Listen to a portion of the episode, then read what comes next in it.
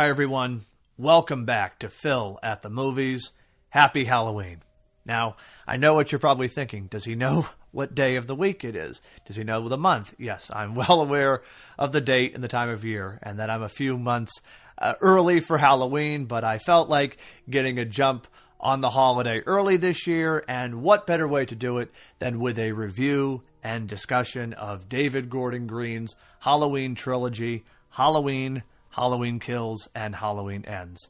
Now, I'm really excited about today's show, not only because I get to revisit this trilogy of Halloween movies, but also because I'm pleased and excited to be welcoming two friends on the show today. Both have their own separate phenomenal podcasts, which I encourage you to check out, but also these two guys have a love for the Halloween series that rivals my own, and I'm pleased to have them here today. So first up, we have the incomparable Chris Evans from Gathering of the Geeks, and Mister Christmas himself, Anthony Caruso from Tis the Podcast. Gentlemen, welcome to Haddonfield, Illinois, to uh, talk about all things Michael Myers and things that go bump in the night. So first off, welcome. Uh, maybe quick uh, quick Halloween story from uh, the two of you. Maybe uh, when was the first time you saw the original nineteen seventy-eight classic, and what was your reaction? Uh, you know, it's funny. I don't, I don't think I saw the first Halloween. That wasn't my first Halloween movie. Mm-hmm. Um, the first one I believe I had actually watched was six. Okay. okay. And I, I mean, that might be why I love six so much. Mm. I really enjoy that one. I think it, it's wacky and, and it's out there. Uh, and they tried to do too much with it, but I enjoy it. Uh, I didn't see the first one until a few years after that. And I mean, the first one is still the standard to me. When we're talking slasher films, that is, it's the bar. That's what you aim for. You want to be Halloween or better. That's right. That's right. And that's that's the way I look at the franchise. I love it. For, Halloween has always been, um, since I was a kid, even just watching six, I've loved Michael Myers and the Halloween franchise. So that's that's my quick story about it. Thank you, Chris. Anthony, go right ahead. Sure. So growing up, I was not a big fan of horror. Oh. At first, I was I was very easily scared. Oh, um, blasphemy. Oh, dude. the, the Universal monsters are my gateway into horror. Hmm. and and then I grew up in elementary school with Scream, which nice. A lot of people um, my age, particularly when the third one came out, they were like, oh, you gotta see this movie, you gotta see this movie. So despite my parents' uh, better intentions, they bought me the V H S box set. One weekend, I was up late Saturday night, put the first one in, the Drew Barrymore scene happened, I noped the heck out of there for, for at least like a year um, before I revisited it, and I loved it. All that to say, Ghostface was my Michael Myers growing up, right? The eighties had Michael Myers, Ghostface was for the nineties. Um, but after Scream, I immediately went to Halloween seventy-eight because of its reputation. Um, you know, everyone loved it. They called it the best horror movie of all time. And I watched it that first time and I fell in love. To this day, like Chris said, it is the gold standard. Uh, no one can compete with that. I mean, there's plenty of good horror movies out there, but that's still the best. And Michael Myers is still king. And uh, there we go. I I will follow that franchise to the end of time. I uh, won't always enjoy every single installment, yet every Halloween I will watch every single installment just to get the full convoluted five timeline story. It really has become a pick-your-own-adventure franchise, yeah. Which, I mean, I respect that. You know, at this point, you know, they're, they're not doing multiverse Michael Myers, though that may be on the horizon. I mean, who the hell knows? But... I'd watch that. Oh, seriously. I'd watch the heck out of that. Yeah, like give me Josh Hartnett and Paul Rudd's character against like two different Michael Myers. Let's do that. I mean, that, they're leaving money on the table. I mean, mm-hmm. if if Blumhouse and Universal won't do it, I say right here we just we pool our resources and we make it happen. You know, we'll we'll find a director and we'll just we'll just go. We'll just. I don't think Josh Hartnett's doing anything anyway. So. Well, there we go. No, if not. There we go. Oh, goodness. All fun and games. But um,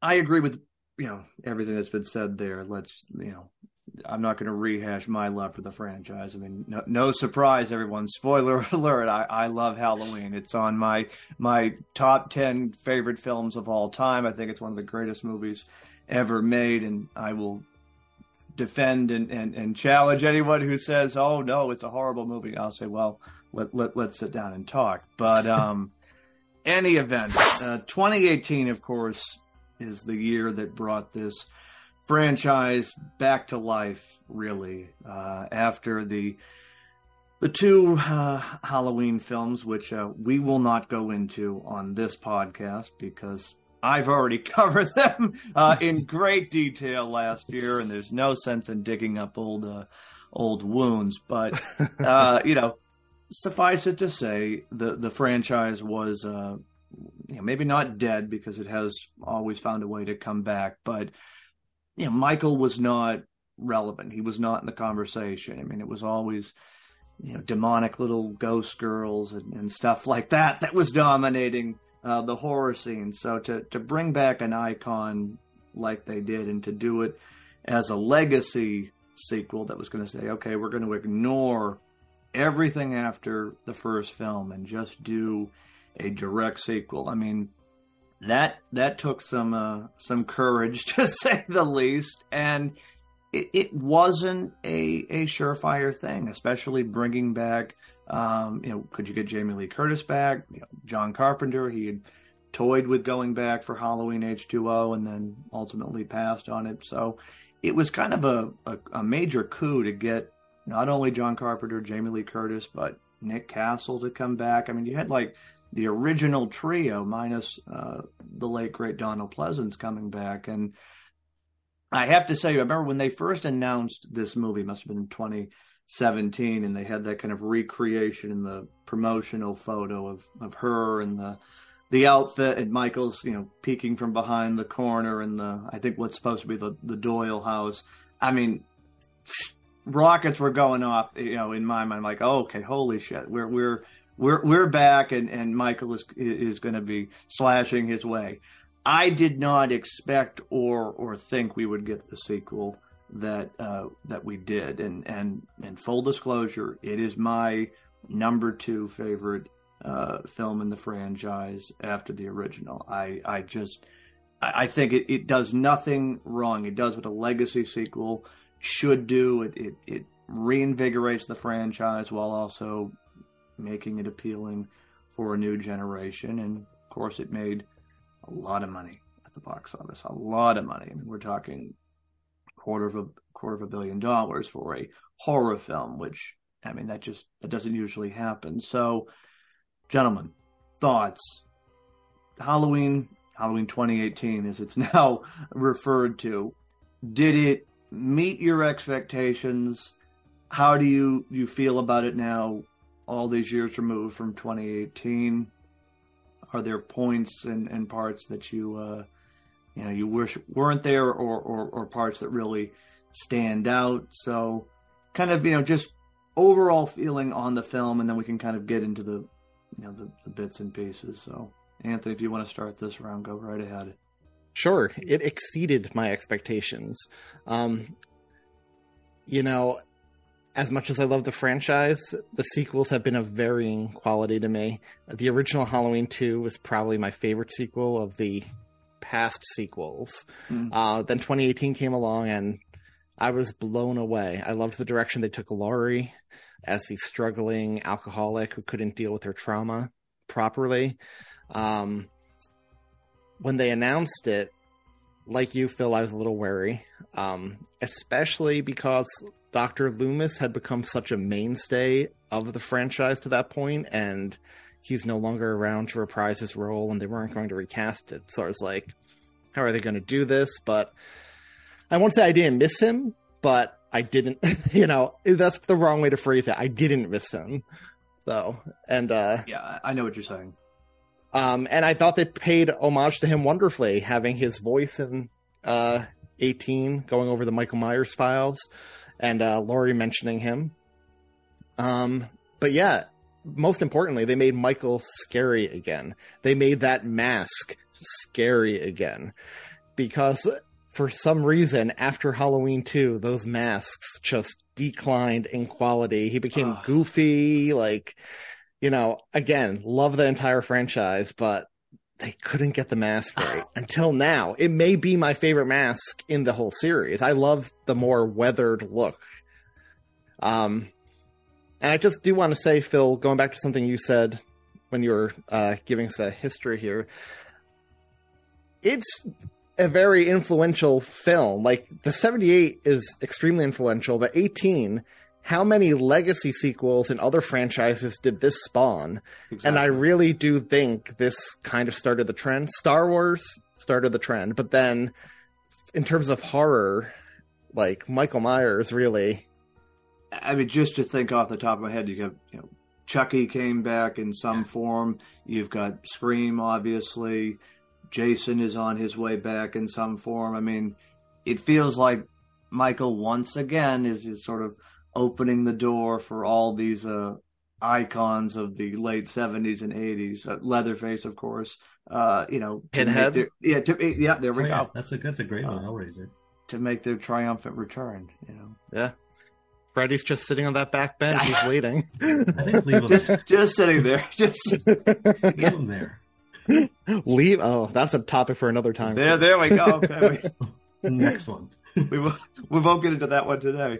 Um, Chris, thoughts on twenty eighteen, kind of the pre uh, pre-release and then ultimately the release? So I was not as optimistic as you guys. Because when it was announced, I was still like, man, I did not like Rob Zombie's two. I was like, eh. And then what really bugged me was Danny McBride was attached. I love Danny McBride when he's like in Tropic Thunder or that baseball series he was in and, you know, whatever smaller things. But I was thinking, man, how is this guy going to do justice to Michael Myers? Right. And I'd been disappointed three times in a row, technically, because there's the other sequel we don't speak about, plus the two Rob Zombie movies. So that's three times where I was like, man, I don't know about this. And then um, that picture with um, Jamie Lee Curtis and Michael, that was like, oh, okay, maybe this looks cool. And then slowly it started to build. Like, we got the trailer. Oh, wait a minute. This does look cool. And then you're sitting in the theater and... they did something um, so cool, I think, because we've always known Michael is human. No matter how many times they tried to spin it in a sequel, like, maybe he's not. At the end of the day, Michael is human. We saw Michael, like, really saw Michael this time. Mm-hmm. And that's that was just an amazing moment to me. And I also agree, Michael Myers is a trendsetter. He did it in the seventies. He's done it again. Mm-hmm. And this one specifically does a lot of cool stuff, and I, it's not my favorite sequel, but it's definitely the in the top three Halloween movies for me. Mm. It's probably the, the third, actually, but it's it's really good. And, and even the, the time, like, from the release till now, I think it's aged better. It's aging like fine wine to me, because initially I, I didn't like the ending very much. I didn't like the trap, but I've come to understand it better. Like, hey, you know what? I guess you would do that. That makes sense. Mm. There, there's supposedly, well, not supposed, there is an original ending. It's never right. seen the light of day. And you know, there's been pictures and whatnot. And if you read the script uh, that's circulating, I think it's the final draft, the ending itself that they were originally going to go with would have been a downer. And I could see... you know, Michael, once again, maybe being left on the cutting room floor, mm-hmm. so to speak. Um, this was a perfect way to kind of tie together forty years and then give a, a triumphant end. I've always said, and again, this is someone who loves the two other films, and especially Halloween Ends, the ending of twenty eighteen, to me, could have just been it. It could have been mm-hmm. the end of this franchise. Laurie defeats Michael. I mean... there's that ambiguity. Is he dead? Is he not dead? But she has vanquished the boogeyman. She has come full circle. Her character's had this great arc, and Michael once again is, is left to, to burn in hell. So, you know, like it, it, it, to me, I was thinking about it during my last rewatch. Like, yeah, this this would have been a uh, a very acceptable end to the the franchise. Now, obviously, it didn't end, and it will probably never end. But uh, no, when you God. talk about things that worked, one of the things that worked, and what made this such a good ending, if it was an ending, was how during that climax, Laurie turned all of Michael's old tricks he used against her yeah. in seventy-eight yeah. on him. I will never forget sitting in the theater opening night when he throws her off that balcony, turns away for a yes. second, and turns back around, and she's gone. The uproar priceless. in the theater, yeah. It, that was, it was priceless. Perfection. That, and even the way she raised her daughter. Um, one of my favorite scenes in that whole trilogy, David Gordon Green trilogy, is... Um, Oh, God, Karen, that's the daughter's name, yeah. um, standing in the basement crying like, Mom, where are you? I can't do this. I can't yeah. do this. Yeah. Michael Myers appears and she's like, gotcha. She just immediately changes and, like, shoots him.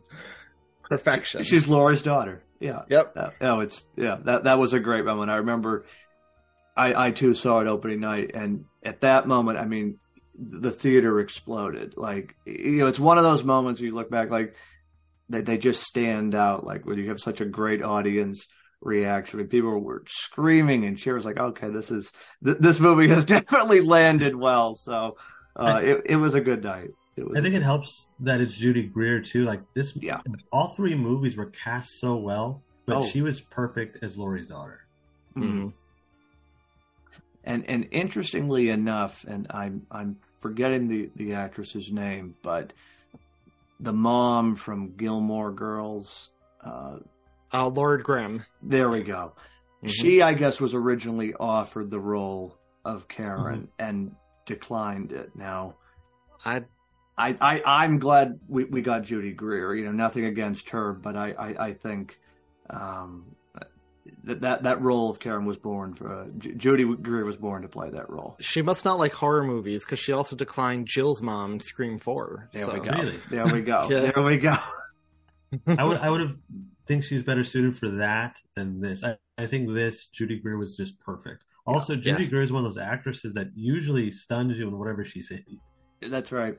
She's never the main character, but she makes the most out of the character they give her. Even yeah. like um. That werewolf movie was Cursed. Oh yeah, yeah. He's a blast in Cursed. Yeah. Mm-hmm. No, she she's another one who always I think delivers a, a perfect and, and flawless performance. But, um, I mean, you want to? I'm sorry, Phil. No, no, go right ahead. Yeah, no, this is this, uh, this open discussion here. Yeah. I just wanted to shout out somebody else in this movie who really makes an impact in the trilogy as well, and that's um, Officer Har- Hawkins, played by um, yeah, God, what's his name? What's his Will, name? Will Patton. Yeah, right. Will Patton. There we go. Will Patton. Yeah, that's it. And he, uh, I mean, talk about a great character. Talk about the implied history between him and Laurie. They don't bang you over the head with it, but the two of them have such chemistry, and they. It's in the subtlety. It's in the subtlety, and it's perfect. He's such a great character, and um, you know, I fell in love with him here. Really fell in love with him in Kills. Oh yeah, yeah. I, I.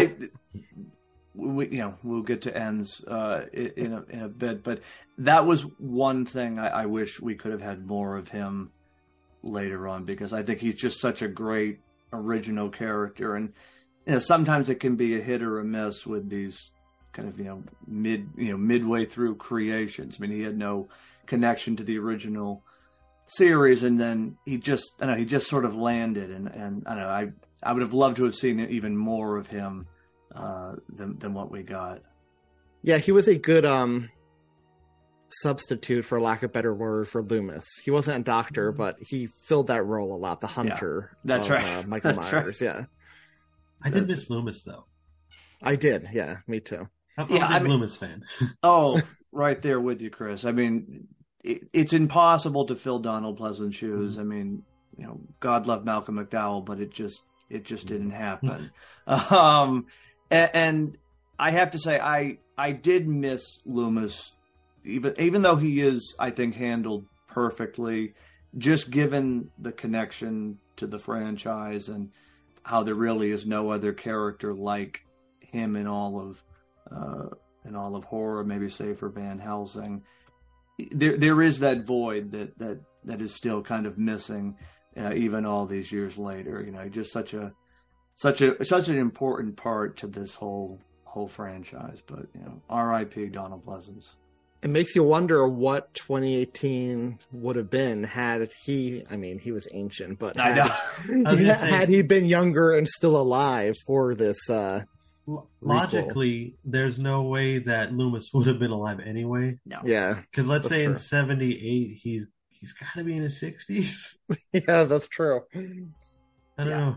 No, I, I think, if I recall correctly, the script originally had him written as like, mid to late fifties. I mean, you know, you're right on the money with, you know, that. And I think Donald Pleasance was already in his sixties anyway. So, like, you know, logically, you know, Doctor Loomis isn't showing up. Uh, in, yeah, uh, I think he would have been, if he were alive, and you know, not the best shape to chase the boogeyman. No, I mean, no one wants to see Loomis running or, you know, or wheeling around in a wheelchair. Yeah, no, that, that just no. I, I like Marco Polo and Michael Myers. I don't think no, that's gonna work. No, that's just no. no, that that's how you become a parody of yourself. You know, Scary Movie Five, maybe. Seriously. Wheeling to Haddonfield. Um, dear God, but um, one of the I don't want to say criticisms of twenty eighteen, but something that you hear often in discussions, because Lord knows fan bases are so passionate these days, you know, and I'm being generous with that word. Uh, but uh, some of the reaction, and I've had these discussions with people, and I am on the other side of it, but I'm curious, do you feel that this film was quote-unquote bloody enough? Could there have been more kills, more more more more effects of a slasher film? And and that is something that I have seen kind of constantly rehashed, that, oh, it wasn't bloody enough, Michael should have been more more brutal. And again, maybe that's just the sign of the times, and and or kind of a hangover from the Rob Zombie films, I don't know. But for me, I thought it was a it was just the right balance, kind of keeping in the tradition of the original film. But uh, you know, I, I throw it to you guys. Was it was it bloody enough? I I mean, for me, it was. It, like you said it perfectly. It kept in the tradition of the original, where they couldn't even afford blood yeah. for that movie. Um, they I think they struck a nice balance here between the original one and the original two. There was blood, yeah. but not it wasn't gory. Yeah. And I was fine with that. That's who Michael Myers is to me. That's who, what Halloween is to me. I mean, Michael Myers is not Ghostface. He's not Art the Clown. He's not like disemboweling people for twenty minutes at a time, right? Or... That's weird he did. Yeah. Um, he's just, you know, he kills and then he walks away. Yeah. Uh And the people who um, have been complaining about that, uh, they fixed it for them in Kills, which we'll get right. to. Right. Chris, was I, it was it bloody enough for you? I think it was. Like Anthony said, if you watch seventy-eight, the the killing really isn't till the later half of the movie anyway. And I think it's, what, four characters that die? Maybe yeah. maybe four? and and there's very little blood. Yeah. Yep. And, it you know, that was also where he was posing them a little bit. So I think, to me, that takes more of the gore, like, oh, he's messing with the body. That's weird. Yeah. Which he kind of does in this one with, like, the kid he hangs on the fence. Yeah. Which is probably one of the best Halloween kills ever. Let's mm. just throw that. I'm just throwing that out there. Oh, without question. Without I'm one hundred percent question. With you. Yeah, it's, it's a beautiful kill. Um, but, yeah, I would say there's a perfect balance of story and carnage. And really, the finale lasts so long, I think you're kind of getting what you paid for right there. Mm-hmm. That's a that's a good point. Thoughts on, obviously this was, you know, John Carpenter's return to the franchise since since you know he was involved in three, but since the second one with with, with Michael. I mean, having him back was just, as I said at the beginning, a real coup for for Blumhouse and for Universal. What are your thoughts on the score, because I mean that is as much as a, a component to the film's success as as really anything, and uh, you know obviously John Carpenter came back and, and scored all three of these films. I mean, I, I read somewhere that he said, I've, I've bitched enough all these years. I might as well get off the couch and actually do something constructive. And, you know, I, I respect that. I mean, he's a, you know, a, a gem and uh, you know, a living legend. But the score for me, I mean, it's, it's right up there. I, I don't know where I would, would rank it overall, but it, it really hits home uh, just in kind of, you know, being, you know, a, a hint of nostalgia, but also doing something different. Chris, what's your thoughts on score? It's it's a modern take on what we've had before, and that's why I think it works. He's not reinventing the wheel. Yeah. He's taking what you like, and he's updating it. Yeah. And he updates it in a way where you don't feel like, oh, they're trying. Mm. It just feels natural. And, I mean, anytime you hear that ho- the Halloween theme kick in, it's just a thing of beauty. It Even is. When it's just the simple notes weaved into another piece of, of you know, music, it's just wonderful. Yeah. So I, I like the score for this one a lot. It's very moody. It's exciting when it needs to be. But most of all, it makes you uncomfortable, mm. as it should. It's Halloween. That's right. Mm-hmm. Yeah, the score, not only for this film, this whole trilogy is probably mm. some of the best in the entire series since the original. Yeah. Um, I own all the soundtracks. They're on my Halloween playlist every year. Um, oh, man. Yeah, like Chris said, it it makes you uncomfortable. It's creepy. All mm-hmm. these years later, that original theme still creeps me out when I hear it. All these years later, the um, stalking theme, dun, yep. dun, mm-hmm. yeah, creeps me out. Um, at the same time, there's something so comforting about hearing it. Uh, you know, you talk about Chris, I, how I jog when... with it all the time. Like you jog with the, the, the stalking one. All of the above. I mean, I've got literally every soundtrack. Like especially around Halloween time. But even then, it's like, oh, I'll just pop in, you know, Halloween Kills today while I'm going on my run. the uh, the original theme, though, the main theme. To your point, Chris and Phil, you both said like it's you know when it swells like. It just does something to you. Mm. Um, the opening, going from how eerie it was to begin with, uh, to see Michael without his mask, just standing there, freaking out the patients. Uh, they're all freaking out. The podcaster is yelling, "Look at me," holding yeah. his mask. And then it's just a hard cut to Halloween and the score blares. Like, I got chills the first time I watched that in theaters. It was perfect. How did you guys feel about the handling of, of Michael? Because, I mean, I think you said it earlier, Anthony. We see a lot of him in this film and really in this trilogy, both unmasked, obviously when he's in his mask, but but we do get to kind of see hints and and, and, and glimpses of, of the, the man behind the mask or, or the lack thereof, uh, depending on how you, how you look at it. And was that something... Uh, that worked for you? I mean, I, I'm always kind of on the on the side, like keep him in the shadows, and I think they really handled that perfectly throughout all three films. But um, you know, there's always that like, oh, you know, maybe they're showing too much. You know, should they, you know, keep him really obscured? But did it work for you guys? Yeah, it worked for me. I'm glad we got glimpses of his face without yeah. ever seeing it full on. Like, right. and I liked, to, to Chris's point, you see, they establish he is just a man. Mm-hmm. And not only is yeah. he just a man, the years have been hard on him. He is clearly yes. in his sixties now. He's an older man. And whatever that mask does for him when he puts it on, imbues him with that confidence or power or whatever. Yeah, I thought that was great that we got glimpses of him without it. Um, you know, to compare him to what he's like with it on. Right, right. Some guys like to wear power suits and neckties. He likes to wear a, a William Shatner mask. Um, I, th- I think, like Anthony said, and I said earlier, I love that first scene when we see him. And I think the first two movies of the trilogy do a really good balance of showing him, not showing him. Yeah.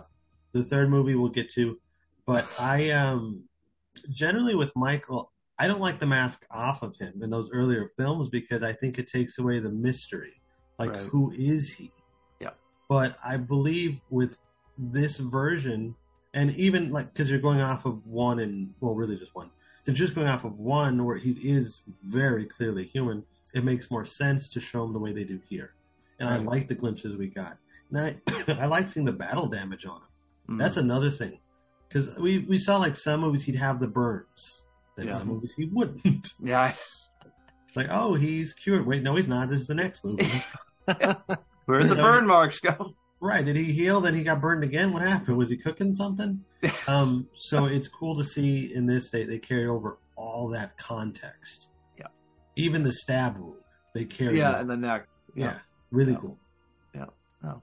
That that opening in, in twenty eighteen is, I think, still my, my favorite of, of, of the trilogy. It's just mm-hmm. it's just so raw and and I mean the suspense. I mean, it's just the music and then the way the inmates are all freaking out and the dogs are barking. I mean, it's just uh, it's perfection. I, I although I have a question for you guys. Because you guys are fellow podcasters. Are you guys, do you guys have ten grand to spare for interviews? Because my podcast doesn't make ten grand to spare an interview. No. So uh, I want to know what I'm doing wrong here. Seriously. I mean, I, I, I must be doing it wrong because, you know, sorry guys, there won't be any money coming into your accounts that's, after this. That's okay. I, I like to offer people um, the, the, the gift of friendship. So, there and there we go. That that's better than money, right there. Although, if I could get you guys ten thousand, I would. So. No, right, right back at you. you know, just... Luckily, there will be an audio recording of this, so when you hit the lottery one day, we just play it back for you. Well, first. That's like... We may have to do some further editing, right? Oh no, I've deleted it. Oh dear. That part about Michael is really cool because he's big and he's scary. Right. Let's go back to that. Good God. Um. Any other thoughts on, on twenty eighteen before we go into some more divisive entries in the in the franchise? I wanted to mention how so this first one, it's a trilogy, which I think a lot of us knew going into it that was, there was going to be three of them, and I think a lot of people, myself included, didn't expect there to be as much continuity as there is between the three of them. Yeah, and this one perfectly sets up everything you need to know for the yeah. next two films. That's right. And I think all the compliments in the world to Danny McBride and David Gordon Green for that. Because yeah. it's a real story that goes from A, B, and C.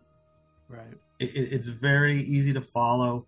You know everybody. And it gets to a point, I think, in Halloween Kills, or Ends, I'm sorry, whether you like it or not, you know each one of these characters and their journey, and you're comfortable watching it finish. Right. So right. all the compliments to them for the continuity and establishing what we would come to see in the rest of the trilogy. That's perfectly said. Yeah, absolutely. And um, I did just want to point point out two things real quick before we move on. One, I think it's worth mentioning how um, amazing, it's one of my favorite shots in the entire series, that long tracking shot of him returning to Haddonfield. He goes to grab the hammer, then the knife, and he's moving through yeah. houses, killing people. Perfection. Yeah. Mm-hmm. Yeah. Like, so well done. The cinematography in this film is gorgeous. On all three films, really. I mean, it's these are some of the most beautiful Halloween films since the original with the you know, with Dean Cundey. But uh, no, I, I agree. That that scene is just oh, chills in perfection. And then um, my one flaw with this film, because I do love this film. It's in my top three as well. Um, my one flaw, I think it's a lot of people's flaw. What did you two feel about the character of Doctor Sartain? Oh, I'm glad you, you brought that up because that is an interesting point. Chris, I'll let you go go first if you'd like. I feel like we needed a character like him. We needed the anti-Loomis. Hmm. Okay. Now, he is very animated. But so was Loomis for the time. Right. Even now, when you watch it, he stands out. He he's something else in those movies. I love him. But he is he's on another level. Yeah. He had a different script than everybody else. So I, I like the Doctor. I think the use of him was clever, and the way what I like most about it is the way they connected him to everything. Because and it you know it also solves or it answers the question: does Michael just care about Laurie? No. He right. just wants carnage. Yep. And this doctor, he didn't know that. He thought it was about Laurie. Yep. So it's it's cool to see that. I, I like the Doctor. Anti-Loomis is cool with me. Okay. Yeah, I I liked the twist on how it wasn't just a Loomis rehash, and especially with the later two films, even though he might seem like an out of out of place character, like, hey, what's really his purpose? I think in the context of the trilogy as a whole, it really ties into the whole theme of, of evil and how it can kind of infect different people. Michael being this kind of a virus, and mm-hmm. Sartain was just another one of these these helpless victims. I mean, again, that's, you know, looking, you know, probably too much into the weeds of it, you know, but I mean, there is that, uh, I think a, a better rationalization for the character than, you know, just sort of what he was in the first film. I mean, I, again, I like the kind of twist on Loomis because, you know, whereas Loomis was always hunting Michael, it's great to have someone kind of like obsessed with Michael, but in the worst possible way. So I, I, I did like it, but I, I think I appreciate it even more now, kind of seeing it all put together. But I mean, yeah, no I doubt, like, you know, controversial uh, mm-hmm. at the start. But, yeah, I like him being the anti-Loomis for sure. Like, I thought that was an inter- great um, character to introduce into this world. I think it was just the execution.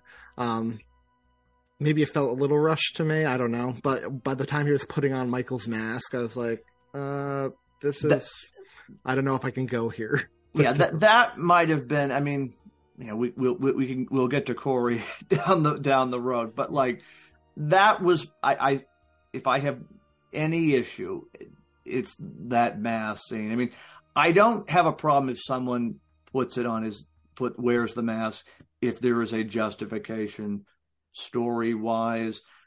I I don't know why he did, other than just like, oh, I'm going to put on his mask and it'll be a creepy, you know, kind of two second. Like, I, I don't know. It, it was, it, it was almost more comical than anything, uh, looking back on it. And I remember when I rewatched it back at Halloween time, I was like, oh yeah, that, that, that is kind of strange. You know, it's just like, just popping the mask on. Like, oh, okay. You know, good, good for you, Doc. Of, I kind of think of this way. If I found Batman's cowl, no, I'm fair. probably going to put it on. No, that's fair. That's fair. That's true. I mean, that's, I don't know good... if I'd want to put on this killer sweaty mask, but if I'm into that, sure. mm, smells like blood and musk. Ah, uh, yes. You know? Yeah, no, that's fair. Okay. That's a, that's I was just point. curious what you thought, because I know he's a controversial aspect of the film.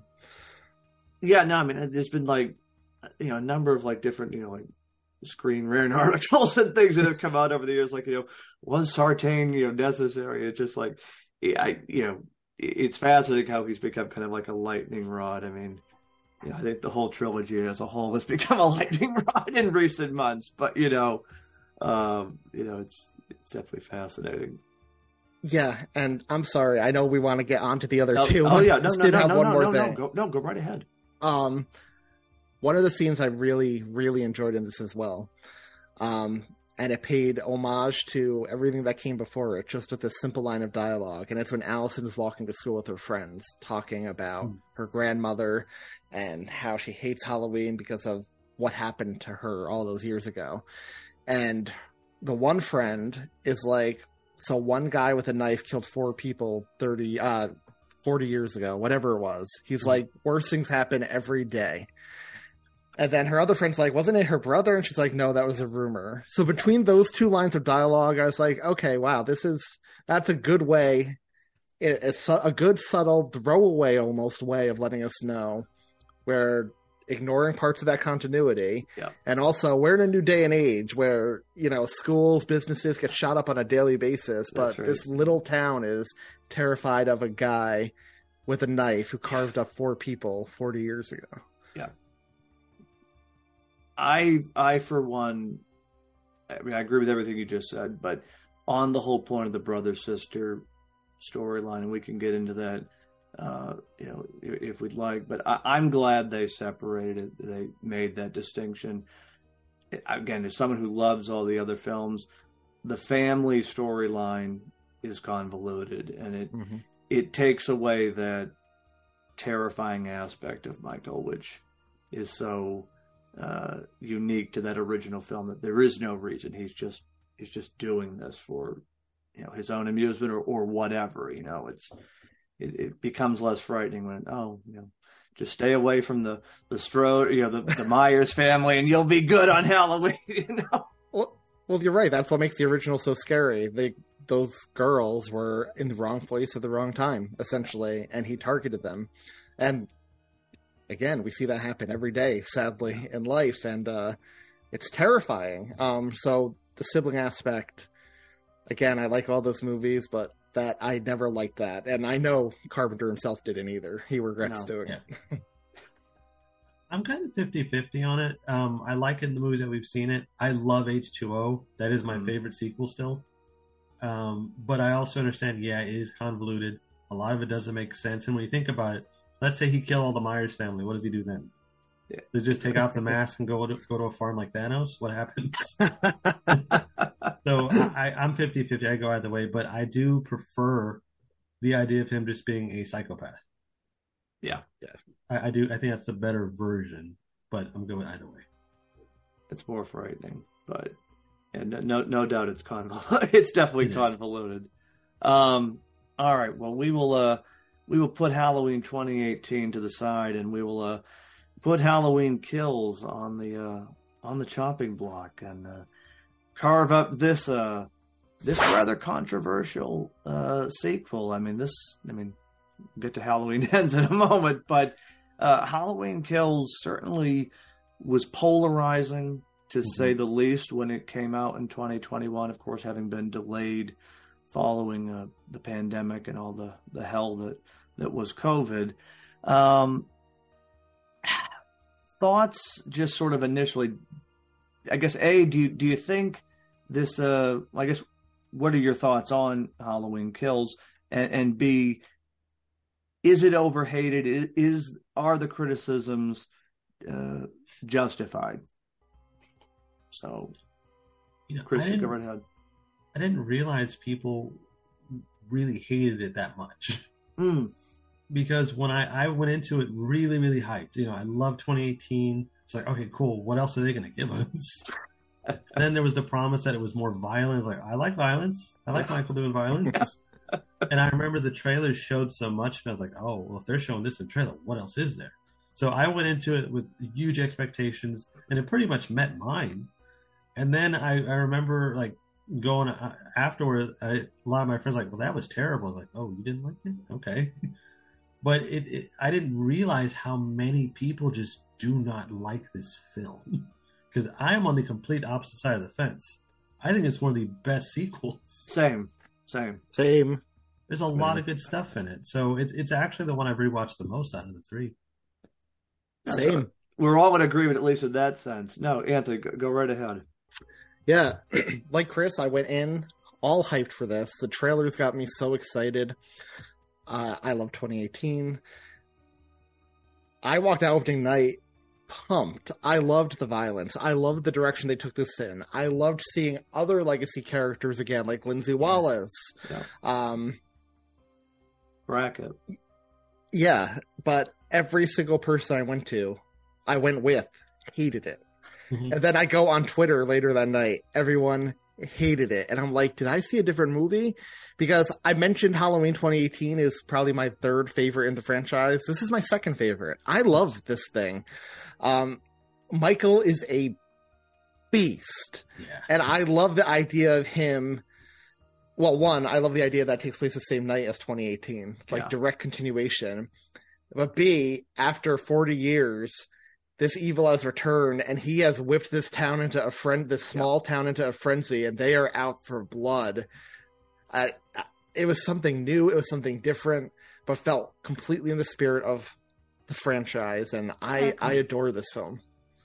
It's Michael's movie. I mean, he like people say, "Oh, there's no real main character, and there's too many convoluting plots." Well, it's his movie. He is the driving force of the narrative. Now, mm-hmm. again, Michael is not a character you're going to get much exposition or any dialogue from, uh, from, but that's not the point. He's driving the story. Everything that is happening in this film, the way the characters are reacting or not reacting, is because of him and what happened in the previous film. I, I think anyone who, again, everyone's entitled to their own opinion, of course, but like, I think people just missed the mark for what this film was going for. I mean, it's a love letter to the eighties slasher yeah. films. You know, it's spectacular in the gore. It's got what you would expect from any of the Halloween films that came out, you know, in, in the mid to late eighties, or or Friday the thirteenth. It's it's bloody, but you've also got, you know, a real story. And again, this is the second part in a in a trilogy, so of course it's not going to have everything wrapped up in a neat little bow. I mean, you know, I've never been able to get an answer from some of the uh, the, the critics, shall we say, like, what were you ex- what were you looking for? Like, we're not going to get a rehash of twenty eighteen. That's been done. So like, wh- like I don't know. I really don't know what people wanted from this film. I mean, other than, I mean, it, it's a Halloween movie. The title is Halloween Kills. Like, it, it's kind of all there. And and I, you know, people are like, oh, it, you know, there, there's no story, or it's just a, a bloody mess. And it's like, okay, maybe I just was watching a different movie. I don't know. But like, I, I had the similar reaction with like the people I saw it with. And then just like, you go on Twitter and it's like, okay, like, what did I watch or something, you know? If we got a rehash of twenty eighteen, the critics would have said, oh, they just copied themselves. Exactly. They're not doing anything new. Exactly. exactly. And don't get me wrong. We all love twenty eighteen. We would have still enjoyed it. But oh, this yeah. is so much better than just rehashing what we already saw two years prior. No. You, you know, also, though, if you think about it, none of the Halloween movies have these strong narratives. No. Michael no. is... It's usually Michael is driving force, or whatever surviving member of the Myers family they choose to use at the time is the, the driving force. But there's not a lot that goes on in these movies. And we talk about Halloween two, which is regarded as one of the better sequels. There is, what is that even about? Yeah, it's just exactly. Michael finishing what he started, or trying to. That's right. Which is what this is. It's Michael trying to finish what he started. It's, I'm having a night out. It's Halloween. We're going to yeah. party. Well, what's interesting to me is I so I loved this movie from the moment I saw it. Mm-hmm.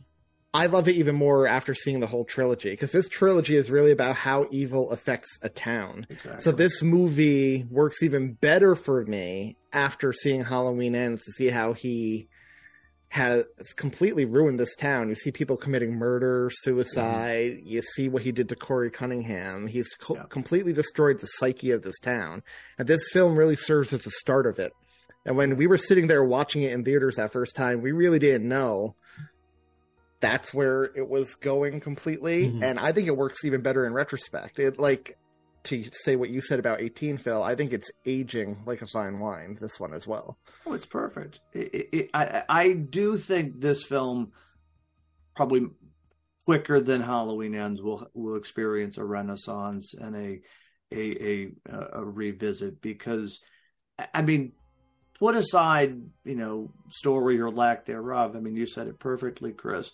Uh, you're not going to always get, you know, a lot of meat on the bones with a Halloween film. It's not, it's not Shawshank Redemption. No, no, no. It is, it is, it is certainly not. Um, Although there's your idea for the reboot, Michael uh, tunneling out of uh, the sanitarium. There we go. Loomis sanitarium.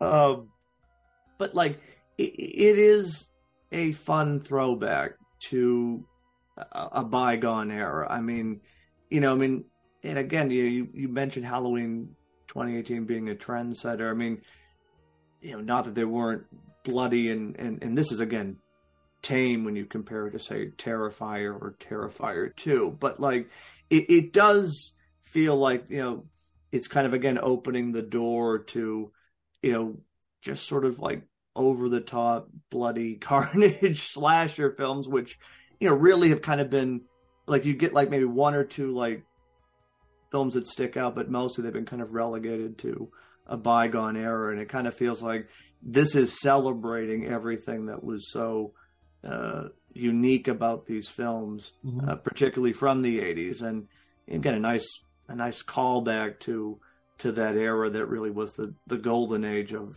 of the slasher. But I mean, I, can we just talk about that, that whole flashback sequence? Because oh my God. Masterpiece. I, I mean, I, best part of the movie. Seriously, seriously. I, I want so badly a Halloween film set, you know, in that time frame with mm-hmm. just the way the, the lighting, the camera work. I mean, if if you had if you didn't know, you would think, yep, this is a deleted scene from nineteen seventy-eight. How, it's flawless. How they didn't win anything for uh, the Loomis makeup job. No C G I there. God, oh my God, it's yeah. fantastic. I remember watching it thinking, like, how did they do this? Is that old footage of Donald Pleasance? That's what I thought. I thought they spliced footage. That's what I thought. Yeah, I, said, I was like, that it, has to be what this is. It's too too well it's too done. Good. Yeah, yeah, so good though.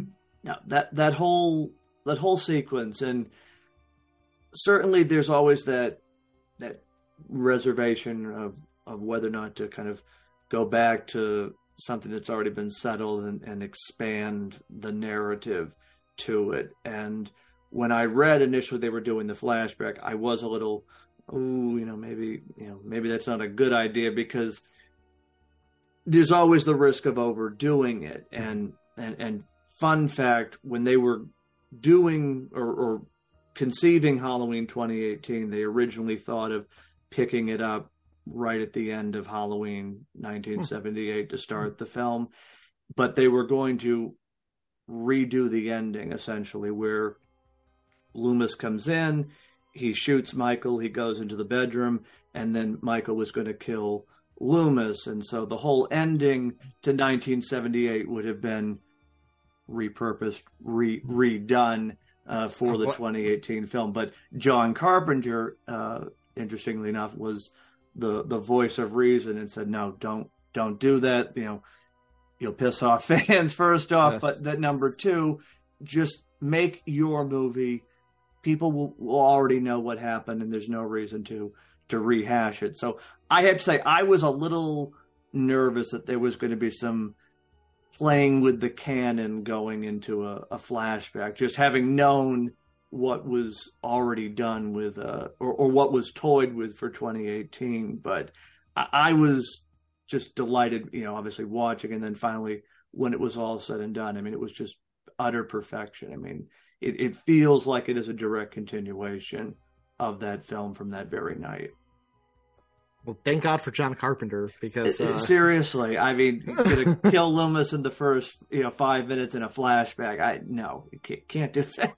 Can't do that. I, I mean, you know, one of the franchises Halloween inspired the most is Scream, and like they say in mm-hmm. Scream, don't mess with the original.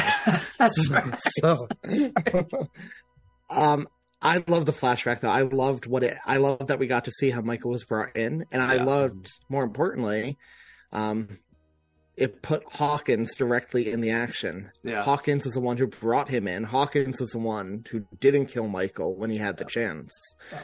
And uh, that really added layers to the character, which we see in this film. Hmm. How do you guys feel about Laurie being essentially relegated to the hospital bed? I mean, you know, nice callback to, uh, to Halloween two with, with her recuperating, but Uh, this is another one of those criticisms that I always see hurled around, that, oh, Laurie's not in it enough and she's in the hospital. And uh, I'm just curious your thoughts if if keeping uh, keeping Jamie Lee Curtis to uh, uh, the, the hospital room was uh, was the wise uh, idea for the story. I would say it was. I, I think not only is it, like you said, it's a great throwback. It makes sense to me because you introduce these younger characters who now have to deal with the aftermath of what just happened, mm-hmm. you know, and they're not injured to the point where they have to stay in the hospital. So they're still going to be dealing with Michael running around rampaging.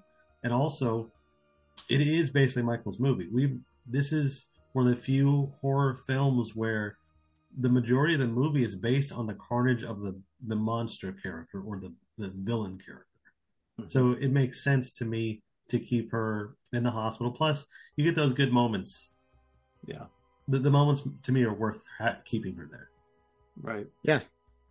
I, I'm glad you went this direction, Phil, with this question, because I wanted to head here, too. Um, again, everybody's entitled to their own opinion. Right. Of course. But oh, yeah. a lot of the criticism I see regarding this, it's like, mm, you're not complaining about the original Halloween two, where not only was she sidelined in the hospital, but she didn't get anything to do until the last, like, fifteen minutes of that I film. I know. She practically doesn't Whereas, speak in the movie. Yeah. Whereas here, yeah, she's sidelined in the hospital. She's confined to the hospital, but she has an actual part to play. Right. She's in the movie. She's an important character. She's kind of dictating and rallying the troops in the hospital what they need to do. Yeah. And I love that. I thought it was a smart choice. Um, I thought it was a smart choice picking up exactly where we left off. Where we left off in twenty eighteen, it would not have been believable for her not to have to go to the hospital after right. that. That's exactly. Right. Exactly. Now, this film, of course, has an extended cut which features the original ending. Now, I have to say, when I first, you know, found out there was an, ex, you know, an extended cut, I'm like, oh my god, you know, give me more Halloween stuff, because you know that's that's what I'm all about. Anytime I can see more Halloween is a good day. Um, and for a long time, you know, prior to tw- uh, to to Ends, I thought the extended cut with the extended ending was the way to go. Now, having seen what happens with Ends and kind of the direction of the story, I think it was the wise decision that they made with the theatrical cut to, to end it with that that scene and take out the the phone call and just, again, it's Michael's movie. Keep the focus on on Michael. But thoughts on that extended ending and, and, and what could have been, I suppose, had had COVID not gotten in the uh, the way. I mean, that's, again, we're getting into the hypothetical here, but uh, there was definitely a an ending where, where this movie could have taken a third film in a totally different direction. Well, correct me if I'm wrong, but if it wasn't for COVID, wasn't the original plan to set all three the same night, one Halloween night? There's mixed... Thought uh, mixed reporting on that. Um, it seems like every news piece that came out prior to End suggested that there was going to be you know, have all three films take place on the same night. But interestingly, I was actually listening to a podcast a couple months ago where one of the screenwriters for Halloween three, I think his name is uh, Paul Brad Logan, he said there was never any discussion about the third film taking place on the same night. So it, it's sort of a, you know, a fifty-fifty situation, I guess. I mean, I, I have to believe there may have been some kernel of, of truth, just given how many times it has been reported. And especially when you think of what that original ending meant. Well, I'll say this, that original, the extended ending, I think the ending of Ends could have worked tacked on to the ending to the, of Kills. Laurie going to hunt Michael, yeah. them having their final showdown, and then with the town in this big frenzy, they've been hunting them, that big funeral procession through town where they dump him in the dump and watch his body be destroyed. That almost seems like the natural conclusion to, the natural epilogue to how Kills ended, in my right. opinion. Interesting. Interesting. Chris, your thoughts? I like I like both endings. Um, something about the extended ending, though, gets me. I think there's something fascinating and kind of just... It makes Michael more chilling in a way, if you think about it, because Michael picks up the phone. Yeah. And he's just hearing this woman... Where's my daughter? What I don't remember what she says. He's well aware he messed around and found out just now. Yeah. I think we're a P G thirteen show, yeah. Chris, it's okay. I, I'll, I, I can make yeah. you know, so he is well aware what he just did. Yeah, and he knows who this woman was, and I think it sets up a beautiful rivalry there. That yeah, we don't see it full on and Ends, but when it shows up, it's there. Mm-hmm. And I think also it adds, it, it's weird because I think it actually adds to her coping the way she does in, in Ends. Because like, okay, I talked to the boogeyman. The boogeyman didn't talk back. Right. The boogeyman just sat there. And then he went about his way to live in the sewers with Splinter. And I'm going to do my thing and bake pies. So I think it's part of her, her coping. Like she got it out of her system. She got something and she put it to rest. So I kind of like that they have that moment. Because it's it's they have a moment, yeah, to kind of bridge a gap in a way. I guess is what I'm saying. Hmm. Yeah, because they don't have in the original cut any exchange right. or moments together. They don't, they don't. There's nothing between them in the original cut. And, and and you know, not that you know I have a you know an issue. You know, if, you know, Laurie and you know Michael don't interact. I mean, Loomis and Michael didn't interact in Halloween six, but that's another criticism that I hear people say over and over again. Oh, you know, they don't have a scene together. There's no, there's no moment. And I mean, you know, again, you know, everyone's of course entitled to their own opinion, but um, you know, there might be some, you know, justification because I mean, you, you want that, that conflict. I mean, Something. It, yeah. And I think you said it perfectly. It's a, it's a moment. And, mm-hmm. you know, there's so much just in that, that that that exchange or lack thereof from from Michael that it just it's it's it's riveting. I mean, I remember when I first finally saw that ending, I'm like, oh my god, this is the way it should have ended. It's so perfect, yeah. and well, it just it leaves you wanting to see what happens immediately after. And on one hand, I'm hoping, please don't speak, please don't speak. Right? Yeah. Oh god, that. So imagine if he said Laurie, just Laurie, or something like that. Oh, I would have. We would have been having a different conversation right yeah. now. No. Yep. nope. Nope. Nope. I, I'd still be podcasting on it right now. This is not good. No. no um. Right. Yeah. Go ahead.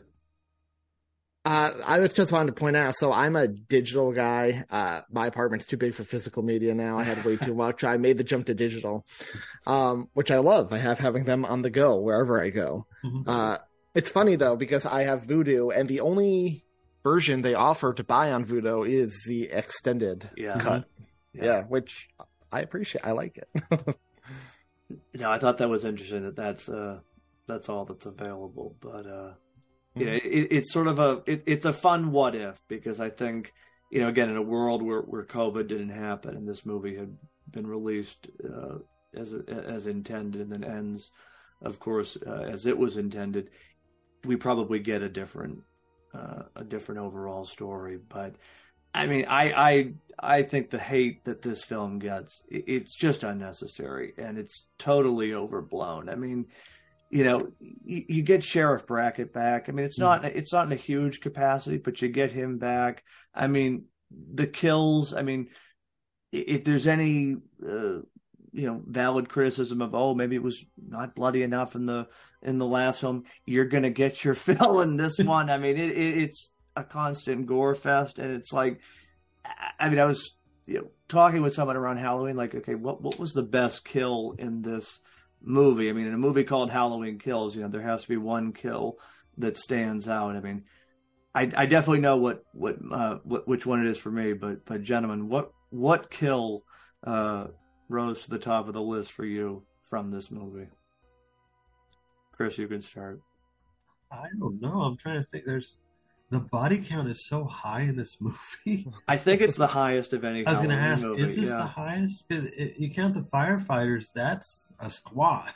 Yeah, exactly. That he demolishes. Yeah. Then he well, kills I a think whole they, bunch of townspeople. They even say they even give the number of firefighters later on in the okay, film they, on the news. I think you're yeah, right. Yeah, it's it's like close to thirty or something. It's yeah. an insane amount. Yeah, demolishes. Can I just use that that whole scene? Yeah, that's. That's fair. Actually, you know, when he gets the saw and you, you get that view of him like picking up and going to the helmet or whatever. That's oh, yeah, that's great. Yeah, it's just that's so intense. Unique for Michael Myers to do. It's a whole iconic imagery. I mean, that, that him is. Kind of coming through the fire. I mean, that's yeah, that, that is a perfect thing. Scene. I mean, when you go- when you Google image Michael Myers, that's a shot that comes it, up. Seriously, now, him standing in the fire. Yeah, I, I think that might have overtaken the head shot. The head, you know, when he's standing yes. by the, the tall hedge.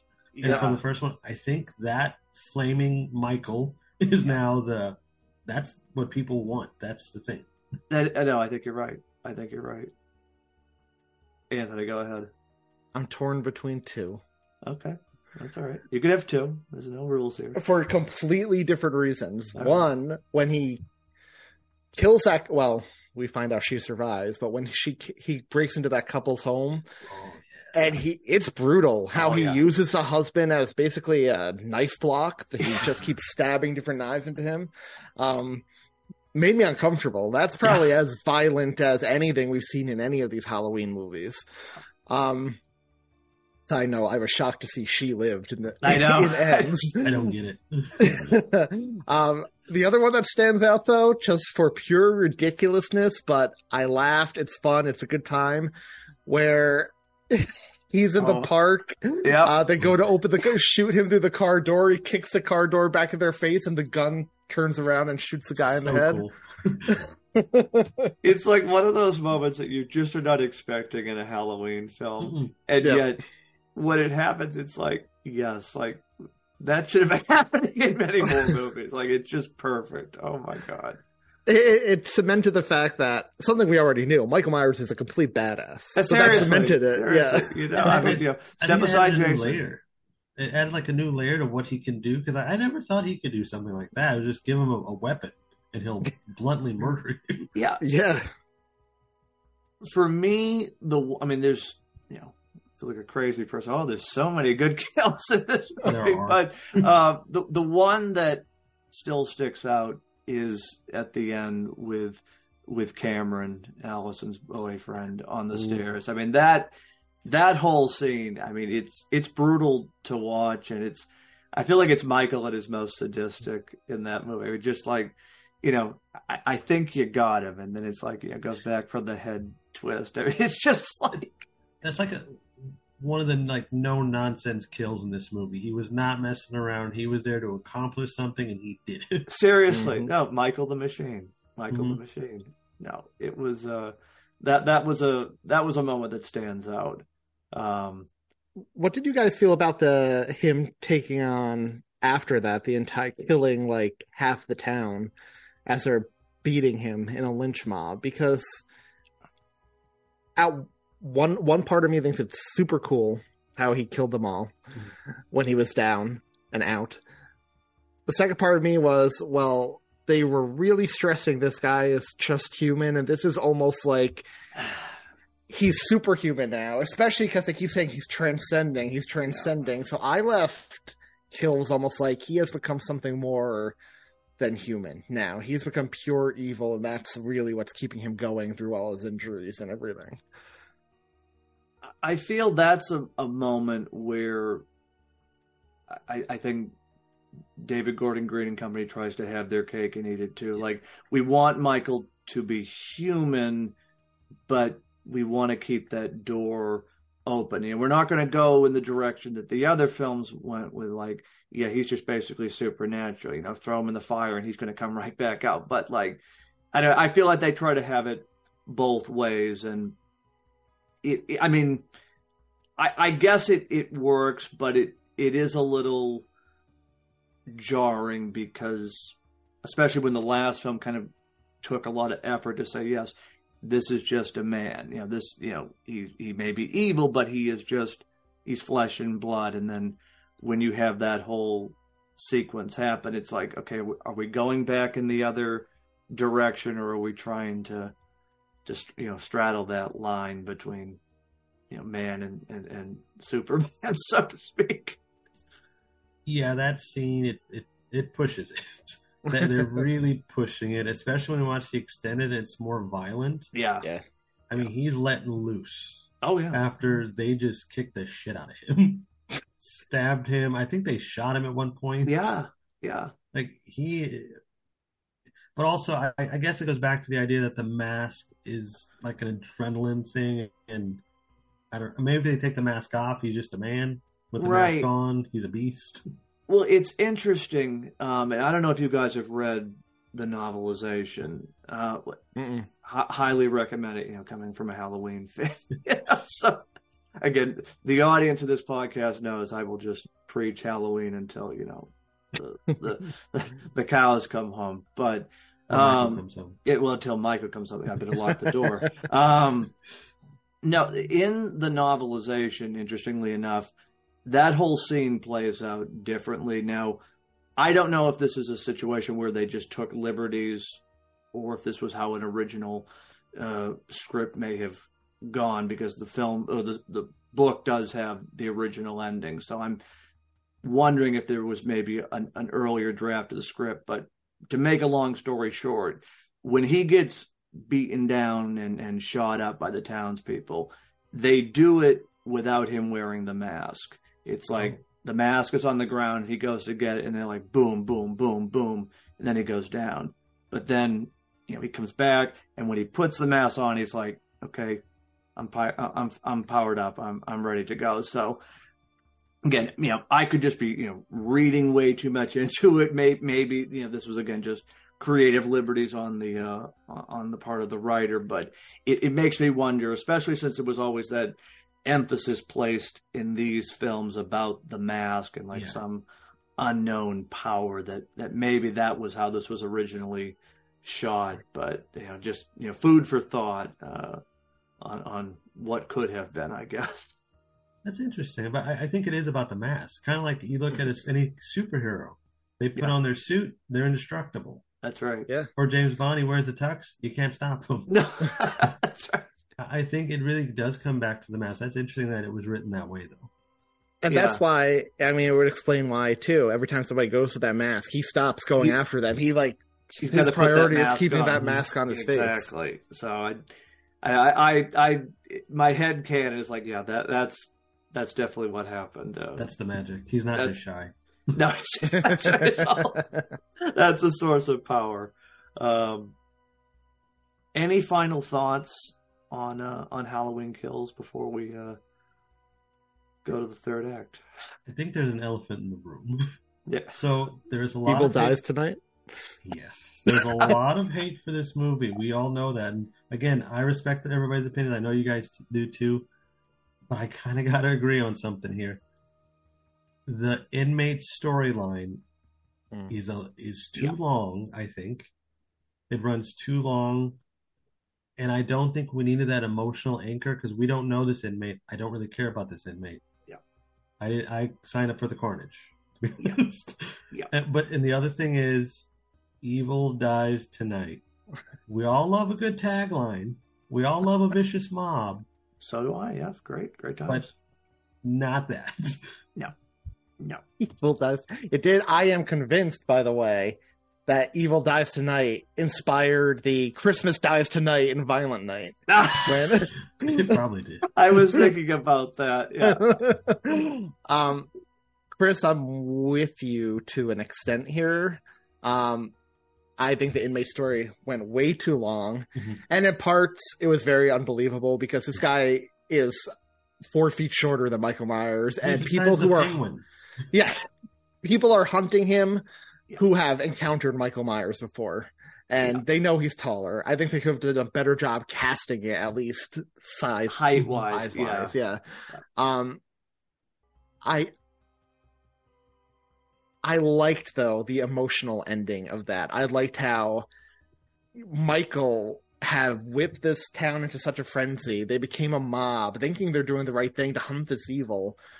But in the process, they've almost become the evil itself and forced this guy, ended this guy's life inadvertently because they targeted him wrongly. And I liked what that was saying about how evil can permeate a town, which again right. is ends, takes, and runs with.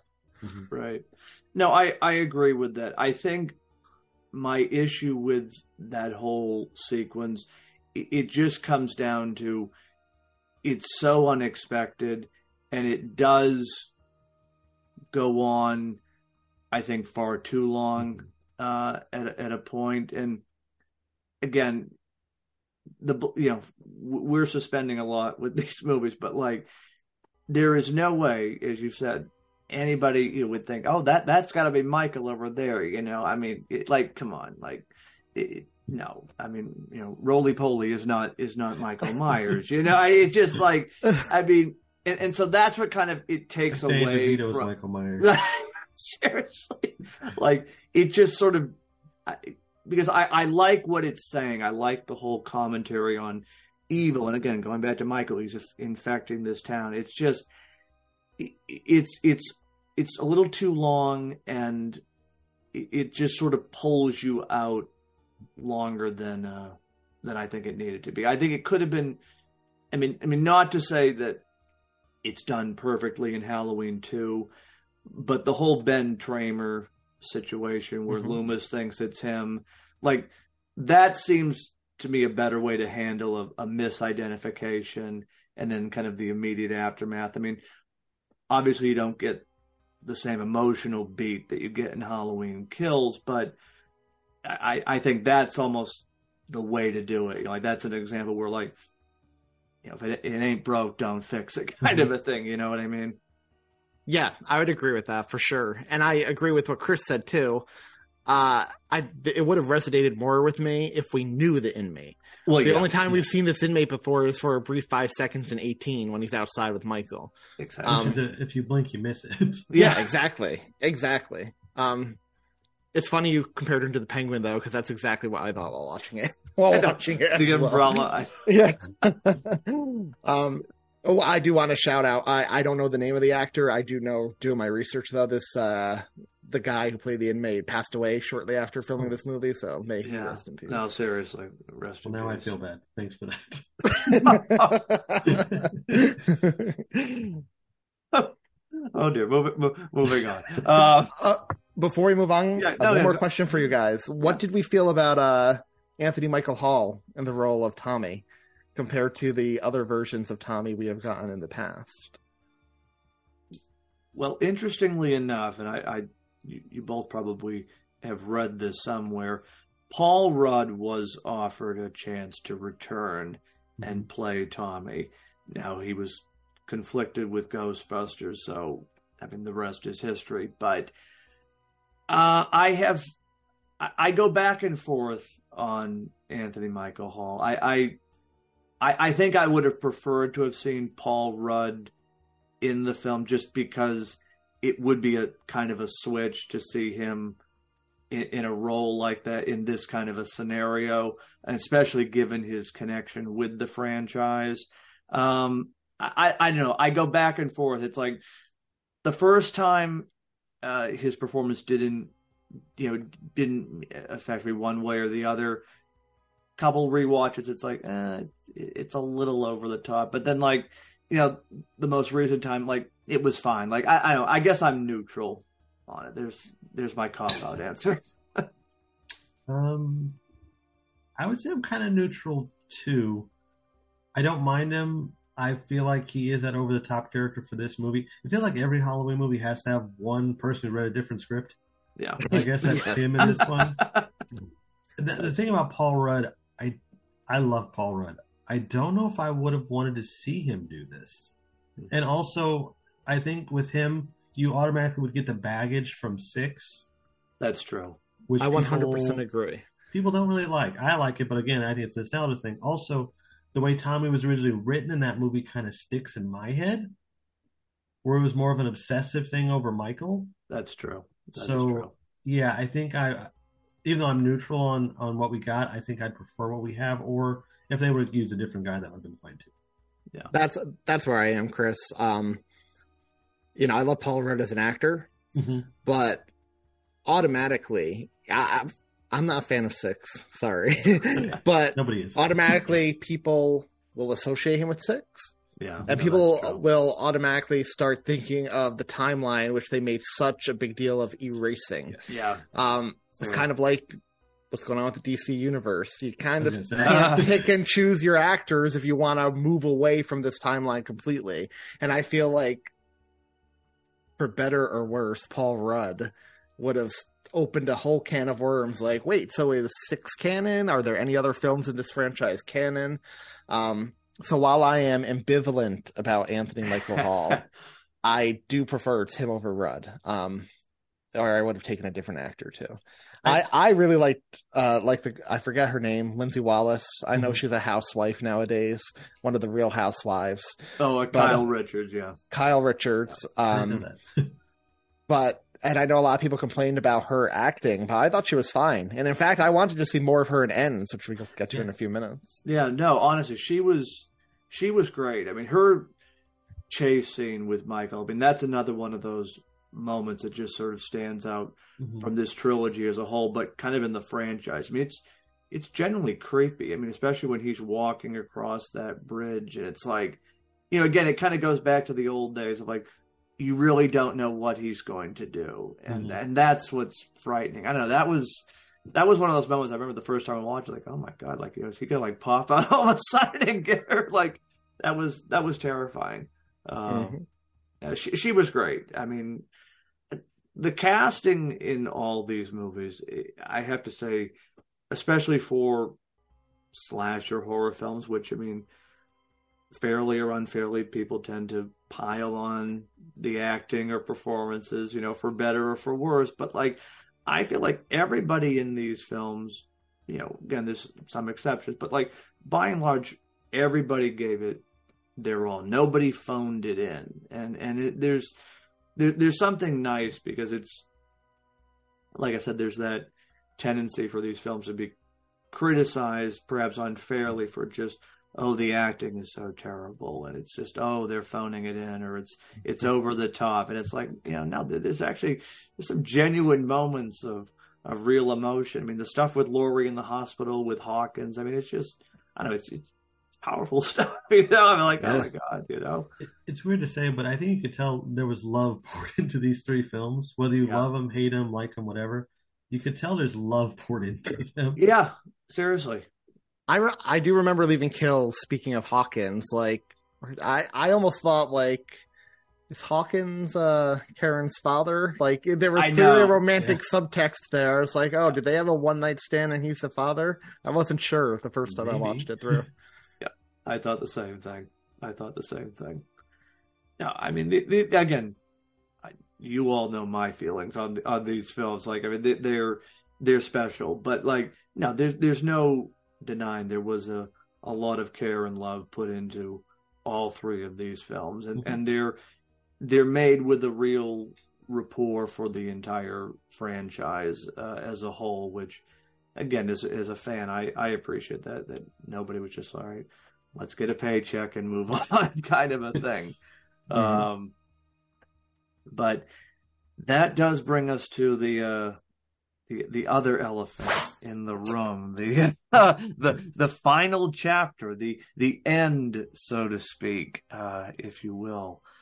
Halloween Ends, the long-awaited and certainly, fair to say, controversial third installment in this trilogy of films, the final film, at least for now, uh, that that brought an end to Michael and Laurie's saga. I have I have spoken at length uh, about this film and, and my my love for it. Again, I, I acknowledge the uh, you know the criticism. I get it, um, but it, it worked for me. I know it didn't work for everybody, but I'm I, I really want to turn it over to you guys on this one because uh, I know you have some different opinions, and uh, I'm. I, I want to. I want to stir it up right now. This is this is the fun part, you know. I'm I'm sitting here stirring the pot. So, gentlemen, Chris, what? Chris, I, I would like to you... go after. I would like to go after Anthony. Okay, all right, all right. Anthony, I, I, I designate you. Uh... Okay, Halloween Ends so... is on the chopping block. All right. So after Kills, I was a bit the way Kills ended off with Michael standing in his old house, staring out the window at the town. He has worked into a panic. It's his town. It's his kingdom. I was like pumped for Ends. Lor- Laurie is out for revenge for her daughter. Michael is stronger than ever. We saw that trailer, which I thought was an amazing trailer. Uh, the trailer was great. I was a little... But that was my first warning sign going off, like, oh, four years passed. He disappeared after that night. That's odd to me. Um, after how Kills left it. Whatever. Um, I go to the movie with my friend opening night. And I leave confused about what I just saw. Confused and angry. Um, I appreciated that they tried to do something different. Mm-hmm. That's what I want all these films to do. I don't just want a rehash of what works worked in the past. Um, I knew after that incredible opening scene, which we could talk about in more detail later on, uh, it was going to be different when they used the Halloween three font um, during the credits. I was like, uh-oh.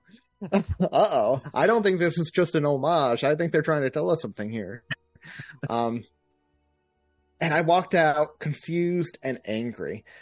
I I thought they did Hawkins dirty. I thought they did Michael dirty. I thought they did Lindsay Wallace dirty. I thought they did a bunch of them dirty.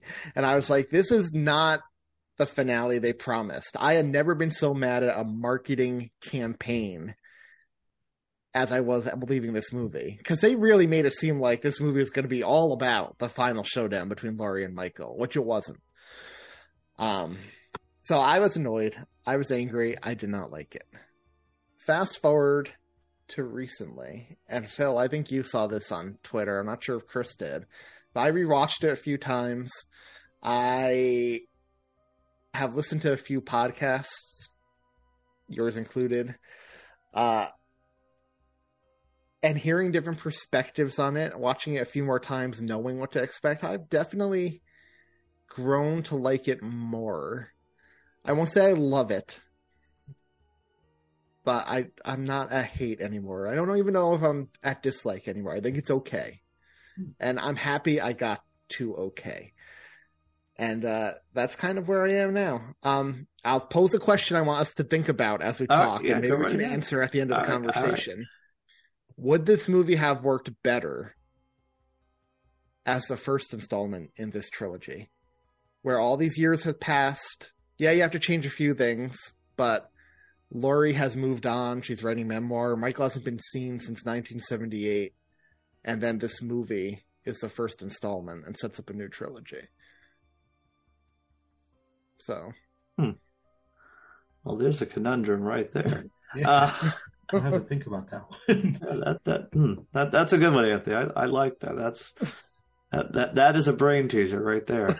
Um, well, first off, I, I, I I'm glad to hear that uh, you've uh, you, you're receptive, shall we say, to Halloween Ends. The the, the door is open. You can come on in. The, the water's fine. It's all good. You know. We'll get you there. We'll get you there.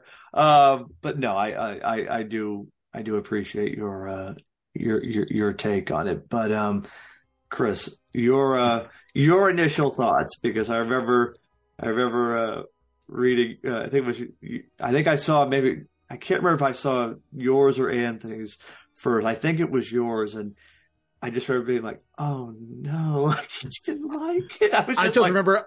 I just I remember seeing Chris's thoughts and thinking to myself, I don't think I've seen him this mad about anything since we've been friends on Twitter. I said, oh, God, what, oh, God, what's going to happen? But, you know, Chris, the floor is yours. You know, going into this one, of course, I was excited. You know, I, I liked the first two a lot. I was like, yes, let's go. Let's see where this ends. Literally, let's see where this ends. The trailers were cool. And then I think it was like a month before or something. You and I talked about this, Phil, how they kept saying it's divisive, it's different. And I remember we'd go back and forth. Well, maybe it's this, maybe it's that. Yeah. And we had some wild theories. And I thought at the time, well, it can't be. Those are too crazy. It wasn't any of those. It was something else. And I watched this at home because I, I really don't like horror movies in theaters. The audience is usually nuts. But I watched it at home. And, uh, you know, I love the opening.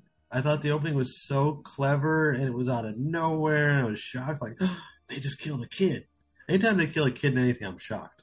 But especially this. It's like, whoa. Maybe the best opening, in my opinion, Chris, since the original. Like, in terms of shock value. Mm. I don't know. I'm kind of stuck on eighteens. I really okay. love the eighteen opening. But yeah, oh, this, yeah, this one is up there. Just pure shock value? Yes. Yeah. It's mm-hmm. insane. Because you don't see this coming. But uh, after that opening, I just kind of like, what is this? What is happening? And then, like, the film proceeds, and he, like, Michael's living like a Ninja Turtle in the sewers, and he just stands there staring at walls. And then there's like this homeless guy that guards his cave or whatever. I I don't know. I. I didn't even dislike Corey. I thought Corey was fine. I liked the story with him and the daughter. That was cool. I thought the thing with Laurie coping was fine. But Michael's not really in the movie. He's he's not really there. when he is there, he has these kind of, to me, weird moments. But, you know, after talking to you guys, something occurs to me. He is human. He got the shit kicked out in the previous one. He's not really that strong anymore. So, yeah, I guess the kid can take him. Sure. But but still, this is a... Resurrection is my bottom. I will not watch it. I ended up watching a little bit of it because I was in a medicated stupor in October. I had food poisoning and I couldn't really see straight. It was just on T V. And even while I was medicated, I was like, man, to hell with this movie. I wouldn't say that this is that bad, but it's not much higher on the list for me. Like bottom of the Halloween list, it's this and that. I just, it's not for me. But maybe I need to rewatch like you, Anthony. If you watched a couple times, you know, that shock value is gone. Like, okay, you know what it is. Maybe that helps. I don't know. I, I would definitely recommend rewatching it for sure. Uh, I think that could be true for any movie, the expectations game. Yeah. Uh, not saying that's what happened here, uh, but like I always try to watch something at least twice, especially if I didn't like it, just because of the poison that the expectations game can play in our minds leading up to a film. Not to go off on a tangent, that's what happened for me with The Last Jedi. Yeah.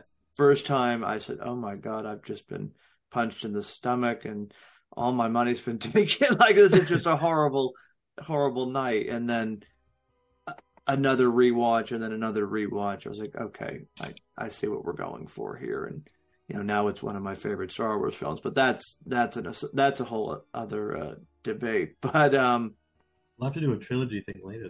There we go. There we go. Um, Corey Cunningham, that he is the uh, elephant in the room, however you want to call it. He is the uh, the lightning rod for controversy in this film, among, among many things, but it seems to all center around Corey. And I mean, I I like what they were going for, because again, it kind of ties back to this whole thing of the evil and it's infecting everybody, and this is the, the end result. I pose this question. Should Corey have been introduced in the second film, or maybe even in the first film, just as a minor character? Didn't even have to be Allison's boyfriend, but just someone that we were aware of. Do you think that might have softened the blow, if you will, for this film? Absolutely. I think so too. I think you could have taken any of, well, all of Allison's friends died in the previous two films. So if you had one survive and put them in the Corey Cunningham role, I think it would have worked better for a lot of people, because we are invested in them at this point. Right. And also it would have built that automatic connection between Allison and him. If she, re- if she realized, okay, you're the only one of the friend group that's still alive, well, we got to stick together now. Mm-hmm.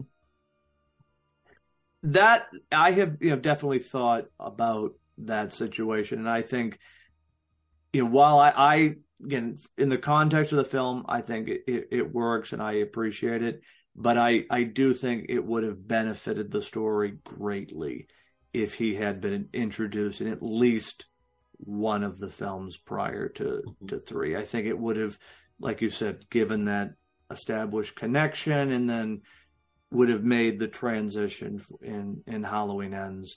Uh, I, I don't have a easier. problem with Corey overall. Yeah. My problem with my problem isn't so much with Corey as how they sidelined Michael in favor of Corey. Um, but also, I think Corey would have worked even better for me if they didn't kill him at the end, because they kept talking about, a big theme of this movie was the transference of evil and how evil doesn't die. It takes different shape. Yeah. And they were really going for that with Corey. And I was like, okay, I see what they're going for here. He's going to be the new thing that kind of haunts this town. Like, they're not necessarily going to give us tr- a trilogy starring Corey Cunningham, but for the end of this trilogy where Michael's legacy, his legacy of evil is passed on to, by all accounts, as an innocent kid who is demonized by the town. Right. I thought that was interesting. Mm-hmm. But then to have him unceremoniously die, I was like, I thought that kind of undercut the argument they were going for, that evil lives on. I, I don't know. I think him dying is kind of justified because, yeah, evil lives on. It's transferred. But the thing is, Corey was an evil to begin with. Hmm. Corey was kind of like a tortured person, and this was this just happened to him. It, it's not like Michael, who was a kid and said, "Hey, I'm gonna go stab my sister to death." Right. This was a different case, so I think him just him dying was justified. But maybe if we would have saw like another like. Okay, Michael's dead. Maybe we see like another like tease to something that's coming. Maybe something like that. Because I'm with you. I don't think Corey was the problem. And I like that they did something different. I appreciate them trying something different. It's it's fine. You have to. This this franchise has been around since nineteen seventy-eight. Mm-hmm. And they're going to do new things. Like we saw with even the original batch of sequels. But yeah, Corey is the sticking point. His death, though, I do think is justified for what it's worth. Okay. Yeah, I, I agree with that, Chris. Uh, I thought it was, you know, he's presented as, okay, maybe he's going to be the next Michael. But yet, when Michael gets his mask back and gets his, you know, his, his power back, I think it's clear that, you know, this town's not big enough for two, you know, two boogeymen, so to speak. Two serial killers. Yeah, exactly. Uh, you know, what two is definitely too many. Um, but I I thought it was sort of a, a natural kind of you know fitting end for his character, given that you know he was just really a a, a victim of, of circumstance and, and accident, and in many ways it's kind of fitting that his his death would be just would just be that he's just sort of pushed aside like he was throughout much of his life, and that hmm. the fact that it is Michael that, that kind of twists the knife, so to speak, kind of makes it all that more tragic and poetic. I mean, I, I sort of viewed Corey not necessarily as, uh, you know, an, an heir to Michael, but again, more of this symptom of what is wrong with this town and how it is not coming to terms with the fact that it has all this past trauma. It has all this uh, this guilt and, and fear, and it's just sort of latching on to any one person who looks at them wrong or does something that they don't like or is outside of the, the, the realm of social norms. I mean, I felt Corey was more kind of this end result of, of what happens when, when trauma is not properly uh, addressed and And, and cared for. And even though there is this vanquishing of of Michael Myers, you know, the man flesh and blood, you know, put aside the fact that Mask is still there, which, you know, why Laurie has it on the table is, is probably a fair question. But yeah, why um, is that not locked up in a police like evidence room or something? It, Who knows? It, it, it makes you wonder, like, it's okay, really what, her brother. What is kind of the truth comes out? There it is. Um, but like it, it almost makes you think like, okay, is there something, is there something in the air? Is there something that's not quite at peace here? And I mean, there's all different kinds of speculation about alternate endings and, and stuff they were originally going for with this movie. And that might suggest more to what The Mask was doing, but it almost to me feels like they're not done. And, and, we're probably never going to get a, another film in this timeline. And I think that's fine. Like it, it ends, Laurie gets her happy ending and, and peace. And that's, that's something she never got in the other films. And that's, that, that, that to me was a plus, but I almost feel like with you know, the fact that kind of Corey gets this unceremonious uh, death and the fact that The Mask is still there. And even though they've gotten rid of Michael, there's almost this sense that they haven't really come to terms with everything, that, that evil is still out there. You know, evil will take on a new shape, and kind of, it's more ominous than, than anything. I mean, you've got Laurie's happy ending, but there's still that, that cloud of, you know, that, that, that shape, if you will. Yeah. Yeah. And to your point about, uh, you know, something's infecting this town almost. I lo- I thought the um, opening montage where Laurie's doing the voiceover and we see all these deaths in town. Mm. And every, every time there's a death, it's like, is it him? No, he yeah. doesn't kill He's, this way. Yeah. Like, I thought that was brilliant. Yeah, I, I love that whole opening monologue. You get the subtle flashbacks to everything that happened, and then just this foreboding sense of, of doom and, and death that is circulating throughout this town. I mean, this was, for me, the, the one film where Haddonfield felt like a character in the in the movie. I mean, all the other ones, it's just sort of, it's the place, it's the set. This time it really felt like this is a living, breathing thing, and, and, and it's reacting in a negative way to what has transpired over the forty plus years. And I know I, I thought, outside of the original film where you just have like this peaceful town and something bad happens in it, this to me was, I think, the best representation of this town, because it, it almost felt so real. And, you know, maybe that's a reflection of our world today, but it, it felt like, you know, this isn't just someplace in a, you know, in a movie. This could be, you know, down the street, or, you know, uh, you know, two towns over, sort of a thing. I never thought of that. That's interesting. I, I think you're right about that. This does feel like the most realistic version of Haddonfield. Mm-hmm. Maybe the most lived-in version of Haddonfield. Mm-hmm. We don't, I guess we don't typically see much of it in the other films. No, we don't, because, I mean, you figure most of the films, with varying exceptions, I mean, you might get the uh, the evening hours of October thirtieth, but it's pretty much boom, October thirty-first, and there's nothing else. Like, it's just, you know, house. We've got like what, like four days living in Haddonfield with this movie. So it, I know th- that to me really, I thought was fresh and exciting, because it's not what we're usually getting with these movies, which is an exploration of the community and the people in it. Uh, and I thought it was set up very nicely with Kills. Like, that was the beginning of it. Kills mm-hmm. laid the groundwork very nicely with the angry mob.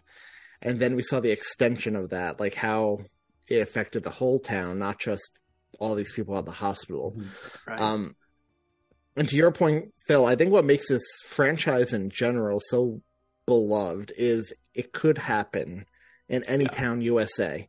That's what makes it so scary. Every town has that one house you cross the street to avoid, right? Yeah. And um, granted, I've never lived in like a small town in the Midwest like this, but I have friends who have, and they say it's very realistic in terms of one bad thing will happen, and then like forty years later, you're still talking about it because nothing happens in that warring, quote-unquote, town. Yeah. Yeah. No, absolutely. I mean, one bad thing, it's like, nobody forgets it. I mean, it's Carpenter was tapping into something primal and, and real with that original film. And it's just, it's just carried through. I mean, you know, I, I've said it on the show before, but this one, this felt the most Carpenter-esque in a way that it, it wasn't just acknowledging his involvement with the Halloween franchise, but there's a lot of nods to Christine and the fog mm-hmm. and, And, and even some of his, uh, you know, earlier films than that, just, it really felt like a great love letter to his work as a filmmaker, but also that, that, that sense that he had of like, you know, putting his, you know, you know, his finger in the air and, and knowing which way the wind was blowing. Uh, and it just, it, the, the movie just screamed Carpenter in the best possible way. I think that this film, again, it's different. Yeah. Also in the sense that it's one of the few that have a actually large narrative in it. Mm. It's not really a simple story of just guy with knife killed babysitters. Yeah. There's yeah. actually a lot going on in this movie, starting even from the montage. Like, one of my favorite things you see in there is, um, I don't remember the kid's name, but he was dressed as a vampire or something. The first one, he gets the, the kid on the fence. Oh yeah. Oscar. His, yeah. yeah. You see his mom hanging, wearing that cape. Yeah. Yeah. It, It, this one tells a, a full story that's about more than just the stabbings. Yeah. You have a love story going on here. You have the traumatic kid, um, Laurie stuff. You have Michael cosplaying as a Ninja Turtle. You have all kinds of stuff going on. It's a full story.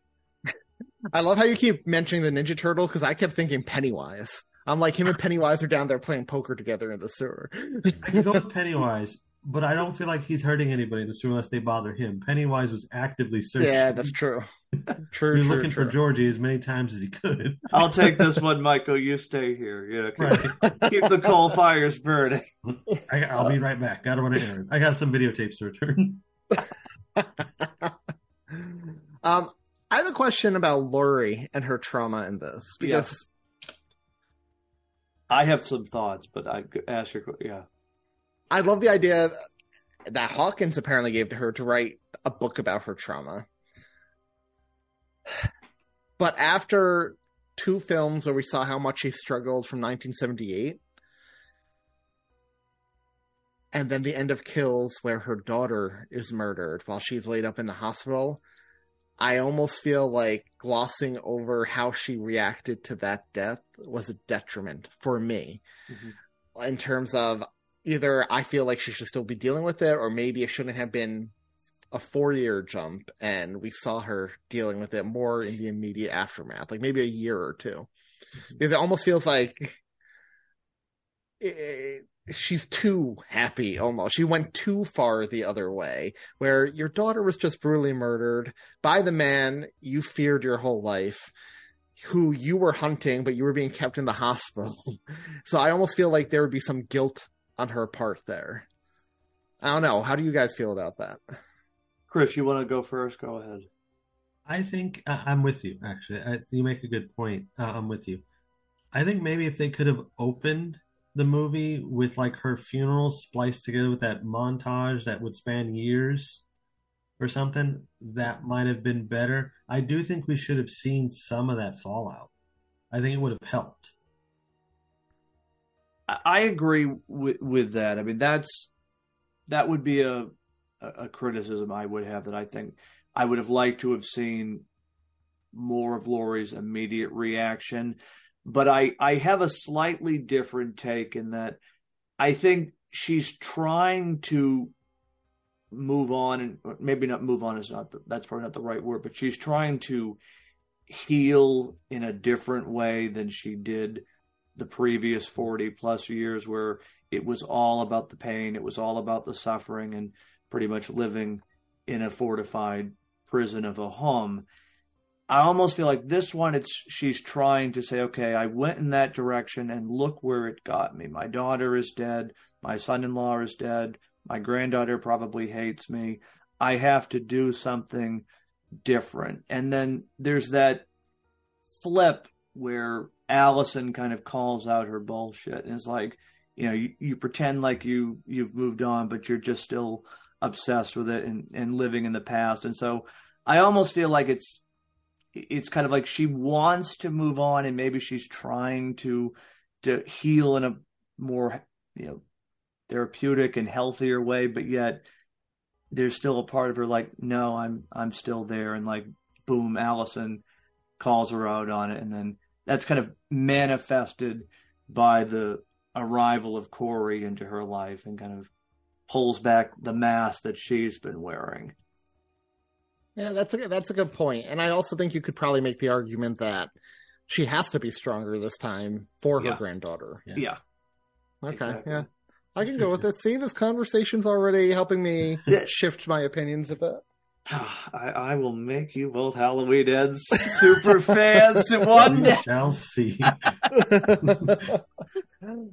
No. Um, what did, I mean, we, we briefly touched on it, but that opening, I mean, can we just take a step back and say, regardless of, of feelings overall in the film, that opening, what a way to start the film. I mean, I, I think you said it best, Anthony. The, the shock value, it's right up there with nineteen sixty-three, where like you just don't see it coming. You know, the six-year-old boy killing his sister. I mean, mm-hmm. you said it, Chris. Like when you kill a kid, like especially in the first fifteen minutes, it's like, okay, we're going in that direction. You know, there's this no holding dark. back.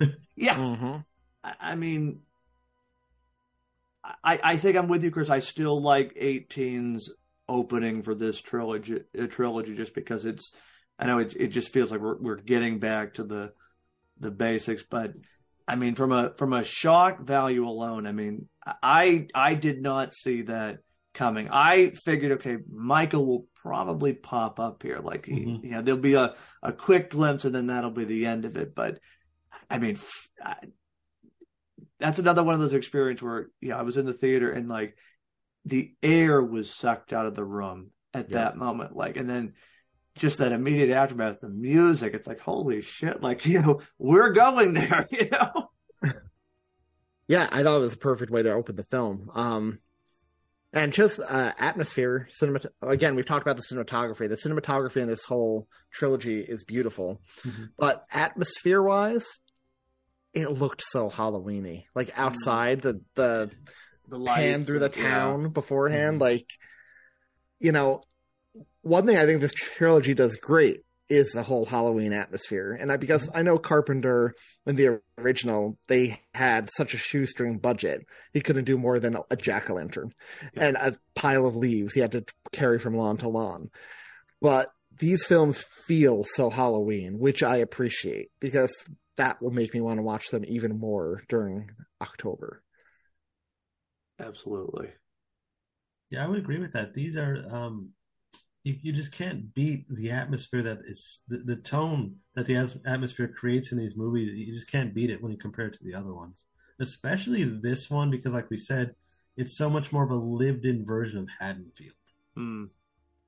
No, you're right. I mean, it goes back to the town being a character. I mean, it, it, it's just so present. I mean, from the moment, you know, Corey's biking down the street to the house, I mean, you just feel like this is a lived in community. I mean, you got the the, the you know, gargoyle uh, you know graveyards and all that stuff on the lawn, and the the pumpkins. I mean, it just, everything screams fall, autumn, mm-hmm. the Midwest, even though they shot it in Georgia. Like, you know, it's just, it has that that that quality that, like, I, for me, it, it goes back to nineteen seventy-eight, even though that was shot in California. Like, it just has that that that Midwestern, this is the middle of, you know, end of October vibe and feel with it. And I mean, for me, I think this is the, the best Halloween uh, of the trilogy. I think just cinematography wise, it's, it's just a breathtaking film in, in every shot. And it, you know, for a, mm. for a small or semi small budget movie, it really feels almost larger than life and kind of like a big budget uh, movie in a lot of ways. It just, you know, the, the way the camera moves and just sort of, I don't know, it, it just feels like we're, we're we're playing in the big leagues with this movie. Yeah, it had some beautiful shots in here. Um, Allison and Corey on the motorbike, the yeah. way they shot those, that was gorgeous. Um, like, horror movies have rarely looked so good, especially Seriously. in recent years. Yeah. No. Even the sewer stuff looked really good. I know. Yeah. Like, it's uh, although there was one good. or two shots that looked directly lifted from it, like of the ton- of the yeah. from inside the, the sewer looking out. There's yeah. a couple, yeah. And like I said, Pennywise is, you know, on his way down. It'll, it'll, you know, it'll be a, it'll be a gathering of the of the of the famous serial killers. You know, J- Jason. That's going to be the next ver- versus movie. We there we go, Michael versus Pennywise. I mean, that that's money on the table right there. I'm disappointed we've never had a Michael's Michael Myers versus movie. Well, well I mean, Pinhead. I know. Um, I, I mean, I almost feel like you can't do it with Michael. I mean, I know there was Freddy and, and Jason, yeah. but he's such a a loner that, like, again, you're not getting any, any exposition from Michael. And I mean, not that Jason talks, but it almost, like, Jason, you get you get a little bit of, you know, characterization. That's probably not the right word, but I think it would be I tough. Would love a Laurie and Sydney team up against Michael and Ghostface, Ooh, since they're both that, human. That would be and, genius. And Michael did team up with uh, Corey briefly. They did. They had their little uh, their little team up at the doctor's house. Which, um, so what was going on, by the way, when they first met with the yes. eyes? Like, have you guys was he seeing s- something in him? Was he literally transferring evil? How did you guys interpret that? I interpret it kind of a combination of ways. I think there was this almost soul-searching between the two of them. But at the same time, I think there was kind of like in Halloween four, it's unspoken, but a yeah. subtle passing of the torch uh, from Michael to Corey, or, or maybe a a temp, or, you know, a temporary passing uh, of it. the torch. It's a rental. Have it, have it back by my, eleven. I'm renting my psychosis to you. Yeah. I, I kind of took it as like Michael has him and he sees there's no fear in this kid's eyes. Mm. It's like, oh, you're like me, the blackest eyes, like the devil. Go, my son. Do what needs to be done. That's kind of what I read. What did you... I, I think I know you. What the answer will be, but I, I just want to to get it out there. What did you think of the scene where Corey takes the mask? Anthony, I, you, you look if you have something to say. So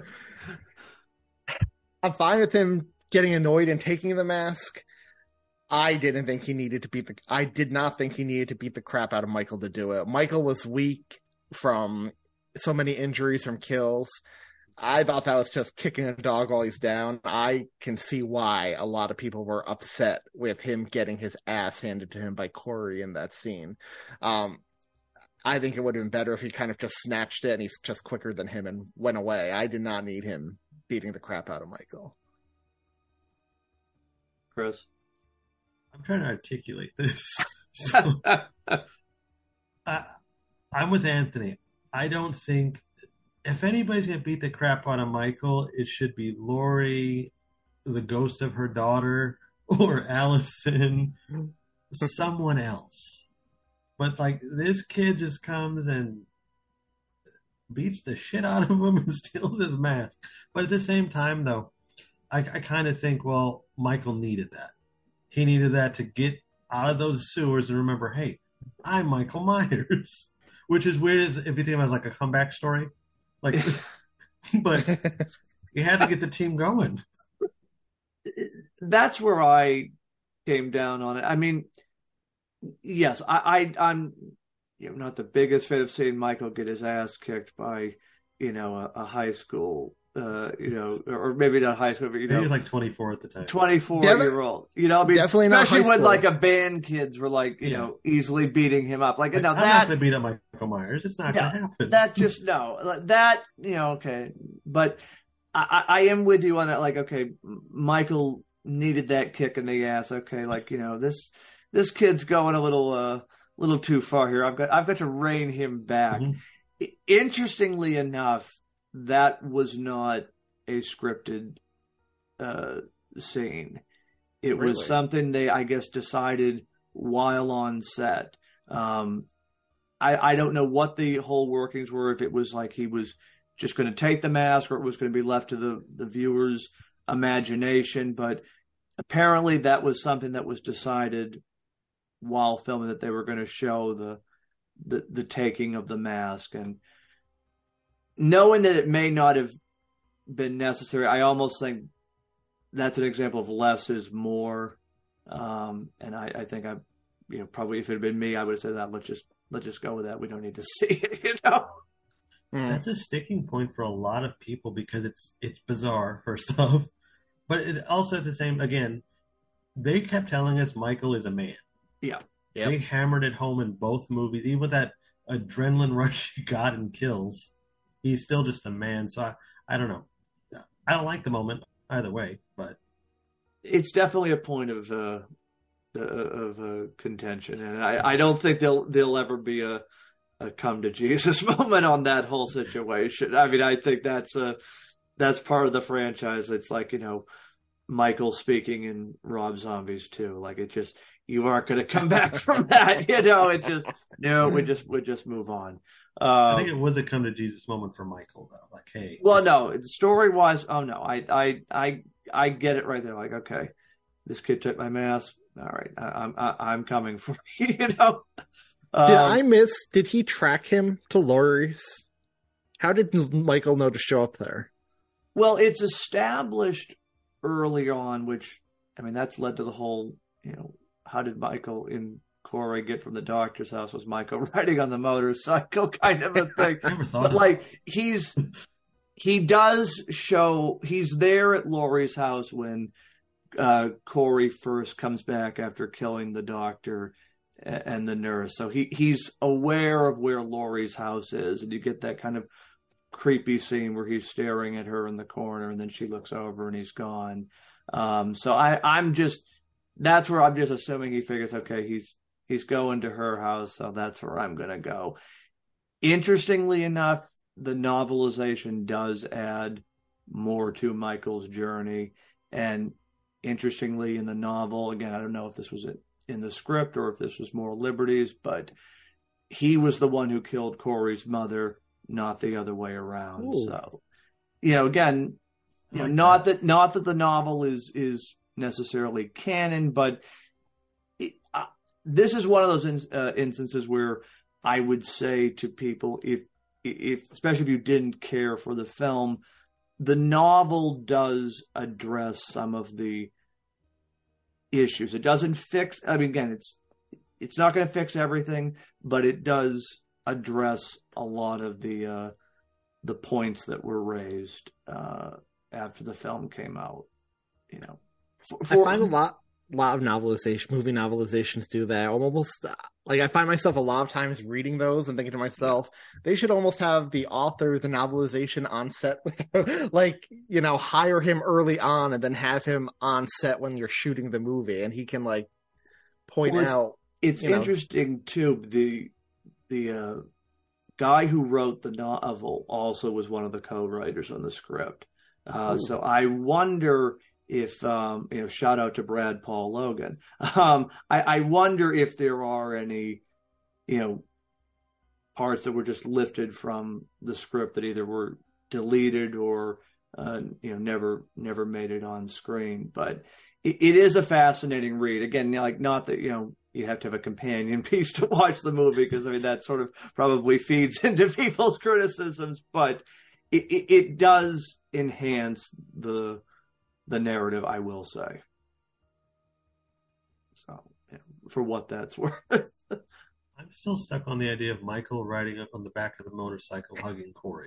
I never thought about that until today. That's an image when, when, when, you know, there's like a meme floating around, like once you see it, like I can't unsee it now. And like yeah. when, I, when I watch it, it's like, oh God, like here, yep. Michael's, Michael's getting a lift. Like, okay. You know? Now I'm thinking of like E T with Corey being the kid and Michael is, you know, in the basket or whatever. I don't know if I like this. All the cops pointed their guns and Michael yeah. lifts and fight. Um, they, they just fly. They're sailing over Haddonfield. House to the doctor. Yeah, see, you have that image. I had in my image watching it. Like, they should have, uh, to really emphasize Laurie got her a happy ending, put Polaroids of Laurie and Hawkins visiting the cherry blossoms of Japan throughout the end credits, playing Holiday Road or something. Oh, that would have been perfect. Vacation. Or some just some like eighties anthem, like like Don't You Forget About Me or something. Yeah. Yeah. Oh my God! There we go. There, there, there's the alternate cut of the movie right there. You know? Proper. Or, or there's a movie right there. You know, Laurie and, and Frank go to you know to see the cherry blossoms. Just call it Cherry Blossoms. You know? A romantic comedy with you know Jamie Lee Curtis and uh, it's like Eat, Pray, Love. Yeah. Oh, good God. Um, we haven't really talked about it, um, but just sort of briefly, what did you guys think of the final confrontation? I mean, that obviously was much of what this film was built around, advertised around, and and we do get a final confrontation uh, between Michael and Laurie, and we do, of course, get Michael uh, finally dying on screen, which was something I did not think they had the... Uh, Uh, the the fortitude to, to to pull off, but they did nevertheless. Thoughts on the fight and the overall climax of the movie? I loved it. I um, you know, it was br- it was sufficiently brutal. It was sufficiently personal between the two of them. Um, my one the one part of my brain I had to turn off was, well, we saw Michael take on thirty firefighters and an entire town, and, you know, and he can't now beat this woman. I'll chalk it up to he was so injured, whatever. Um, but it it was personal. I like that there was, that it was more of a um, sad type of score when she delivers that final blow yeah. to him or slits his throat, whatever she does. And I th- I loved the funeral procession to the junkyard. Um, mm. Not only because it made his death definitive. Like, there's yeah. no way you can bring him back in this timeline. No. Unless he, you know, his molecules form back together and whatever. um, but again, I think that's a wonderful payoff to what we saw in Kills and what we saw at the beginning of this movie, where the town was so traumatized by him. They all get that closure. They all get to witness his body being destroyed. Um, they had a wonderful line of dialogue too between the sheriff and one of his deputies. Mm. The deputy was like, "This isn't how we do things," and he says, "Well, it is tonight." Yeah. Um, they knew they had to give this town closure from the evil that's plagued them for the past forty years, and uh, I thought it was beautifully done. But yeah, I the final fight between Laurie and Michael, perfect. Could have gone on maybe a minute or two longer for my liking after all this time, but I loved it, and I love that Allison arrived yeah. too to yeah. help her right in the end. So yeah, no complaints except maybe the lamp. I'm with Anthony on the the final fight. I thought that it was, like you said, sufficiently brutal. It hits the way it needs to. We get everything we need out of it. And for whatever reason, whenever it's just those two one on one, Michael does get his ass kicked. Yeah, yeah. Like, whether it's seventy-eight or any other version of it, she usually gets the better. I mean, she cuts his head off in H two O. So it didn't surprise uh, me. She cuts the head off of a paramedic, in fairness. Resurrection does not exist. I only spoke of it earlier. Again, I was medicated. We'll blame the drugs. Right. Seven, uh, H two O is the definitive in- ending to that version, in my opinion. I, I agree. I agree. But but really though, whenever they get together, Laurie usually gets the best of him. So it didn't surprise me. I feel like his kryptonite for whatever reason. Yeah. But it is really brutal. Yeah. And I agree with you also, Anthony, when you said the marketing was not accurate. It wasn't.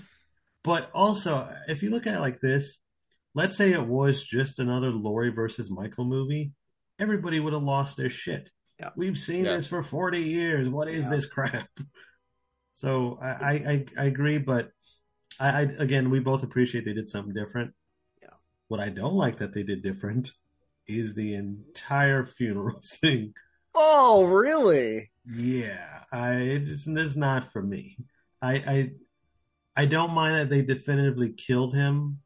That's fine, but I guess it goes with the theme of the films where it, it's a town thing. The town hates the evil. The evil dies tonight, sure. But it just, it doesn't work for me. That's fair. That's fair. That's fair. Yeah. That's fair. I mean, I thought it was brutal. It was, it was haunting, and it was cathartic. It really brought to a close, I think, what they were going for, both with this film, but the entire trilogy of itself. And I mean, I said it earlier, I didn't think they would have the, the, the courage to kill Michael Myers off and, and to do it in a way where there was no uh, ambiguity. I thought, oh, then maybe there'll be a way, you know, they'll they'll give a wink and a nod and then, you know, he'll be back. But no, they, they went for it and, you know, more more power to it. I, I I thought it was a perfect way to to end this film. And I mean, who knows what is uh what is coming down the line in the final few moments uh before before we wrap this up.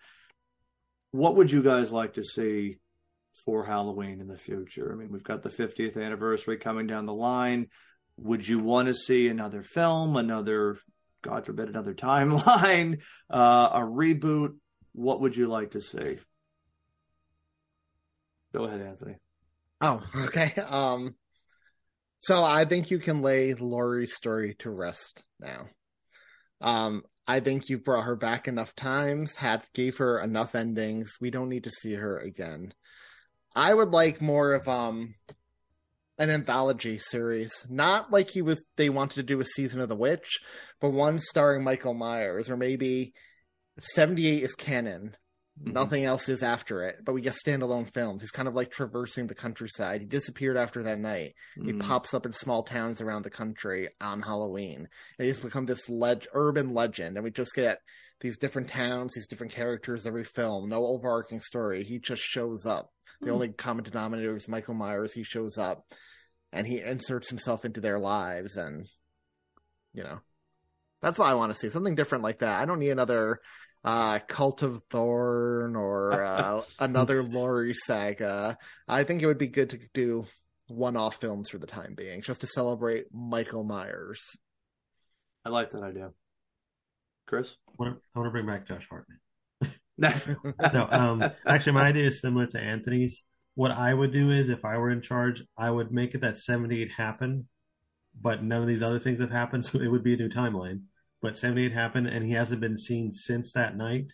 And it's years later, and the town is still freaked out about it. And they worry about it every Halloween. Like, is this the year he comes back? Is yeah. this the year he comes back?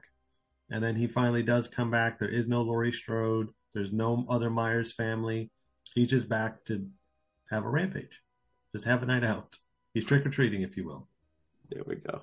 That's what I, I guess that is kind of similar to what we've seen, but that I just like... You know, that's fine with me. But Anthony's idea about the anthology and him kind of backpacking around the United States, that's really cool. And especially like Scream is in New York. Yeah. Jason's been to New York. Send Michael. Send Michael. Send Michael to New York. Send him to heck. Send him to like Asp- a ski lodge yeah. or something. Show him in different settings, like different Let's climates. Let's go to Miami. Yeah. Let's see what he does yeah. in Miami. I mean, I think the, the the sky is the limit really at this point now that we've had this sort of definitive trilogy and tying everything up to seventy-eight. I mean, I, I would love to see some kind of an anthology where, again, standalone films maybe bring in a different famed horror director for each movie to give their take on Michael Myers, you know, uh, James Wan. I mean... Oh, that would be brilliant. Yeah, again, I'd just, like that. you know, I just... someone with a unique style. I mean, Ty West, even just, you know, Sam one Raimi. movie. It's, you know, again, their their vision, and that's it. There's no worry about continuity, no worry about sequels. Just one movie, one director, and it's their vision. You know, you could have a, a period piece. You know, I mean, just like whatever. I mean, I don't know that that that if I had the power, that would be the way it would go. But so nobody wants Halloween in space. Is that just me? Yeah. Fun fact, John Carpenter did consider that back in the early nineties, you know? I, I mean, don't think it's bad. It worked for Jason. And again, it, it, there's there, you know? I mean, it's there. I mean, you know what? I, At this point, the I'll, sky is the limit, you know? I'll just say, too, my dream sequel, I've said it before on Twitter, it'll never happen. It's a rights, rights issue. Legacy sequel to Monster Squad. Yes. Where Freddy's the Dracula role and he resurrects Michael, Jason, yes. Leatherface, all of yes. them, and that's who they have to fight. Love I'm it. all in for that. Love it. Take my money right now. I would be all in. And uh, um, I do ahead. have a question for you guys. What's your favorite timeline in the Halloween series? Like, look, now that we this trilogy mm. has ended. If you're going to sit down and watch one timeline on Halloween itself or around Halloween itself, which one are you going to watch? This one, the the David Gordon Green. I think I'm with I you. Gotta, I'd watch seventy and this one. Yeah. I think I got to go with that too. Even though I don't love Ends, I think I got to go with that. It's the mo- most cohesive out of the timelines. Yep. Yeah. No. I mean, again, say what you will, it, it, it tells a complete story from beginning to end, and mm-hmm. that's that's a rarity in the horror genre, uh, as as we all know. So, made, major props, uh, major props for that. Anthony, you did pose a question earlier on, and I did want to return to that before before we wrap this up. So, um, Chris, if you want to start and and give your your quick thoughts. Uh, Yeah, Anthony's question has just been rattling around because it's such a good question. I know. I think that would have been an amazing opening to this to this series. You start with the, the evil essentially restarting with someone new, and then Mike's like, hey, I'm not dead, guys. Yeah. and and then you just progress the same way. I don't know what the third one would have been, but yeah, I would have took that. That would have been cool. Same. I mean, the more I think about it, like that, that would be interesting, you know, just to, to almost flip it and, you know, maybe, you know, the ending with what happens in Halloween twenty eighteen, again, details be damned, but like, That's your that's your finale, you know, burning Michael in the house or something. But you can still get to it. Yeah, I I, I don't know that that's I, I like that because it would it, it subverts the expectations early on, and then again it's a slow burn to to to a, a finale. Yeah, I, I I think that's a great idea. You know, I what, definitely though? do think audiences would have been more forgiving. Like if this mm-hmm. was the first movie back we got since Rob Zombie. Uh, yes. They would have just been happy to see the real Michael Myers again, yes. no matter how little we got of him. You know what I also, agree. I think that you would have had more of an emotional investment in it too, because if you're seeing Laurie happy, the daughter's happy, the son-in-law, everybody's mm-hmm. happy together, and then Michael rips them apart. Yeah. That's some strong emo- emotional investment too. That's yeah. right. That's right. Oh, what else is like an onion. maybe, maybe somewhere in, in another universe that that that was the timeline right there. uh before before we go, gentlemen, any any final thoughts as it relates to Halloween Ends, Kills, twenty eighteen, Michael Myers as a whole? uh Michael Myers as a whole, this franchise as a whole, means the world to me. um I love this franchise, and I will love it t- until the day I die.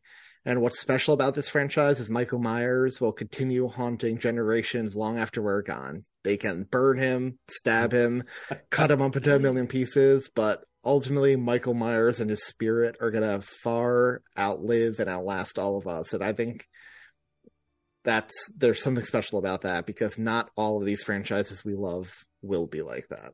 But the quality of this one, his iconic nature, his the love so many people who aren't even usually into horror have for Michael Myers and the Halloween franchise, I think that's what makes it so special, and that's why he's going to be everlasting. Beautifully said. Chris? That was so well said, actually. I don't know how to follow that up. Um, I like Michael Myers. I like Halloween. Um, you know, for me, slashers, when it comes to horror, they're... There's vampires and there's slashers. Those are my favorites. And when you talk slashers, it's Halloween for me. That is, like I said, that is the standard. It's the bar. The only thing close to it is Scream for me. Mm-hmm. And these movies are just three more movies I can watch whenever I feel like seeing Michael Myers on screen. And I'm happy to put any three, well, two and a half, let's say.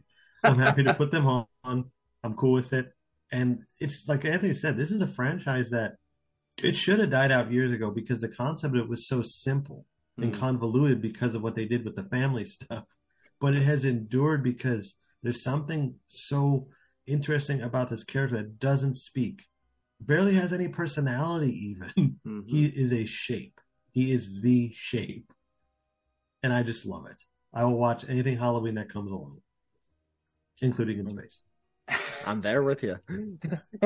Amen to that. I mean, the, the best way to say it, you can't kill the boogeyman, and God willing, Michael and Haddonfield will be here for many, many more years to come. I will, I will certainly return to Haddonfield as many times as possible. And uh, these films, all these films, are just a great way to uh, to explore that. But gentlemen, I want to thank you for being a part of this show today. This was a This was a great inaugural episode. Uh, I, I do apologize if we ran a little longer, uh, but I think this was a fun and uh, open-ended discussion that I'm sure will continue and, and happen again, because, as we know, you can't kill the boogeyman, and Michael will return at some point in the near future. But to take us out of here, Chris, Anthony, give some plugs. Where can people find you? Quick plug for your, for your shows as well.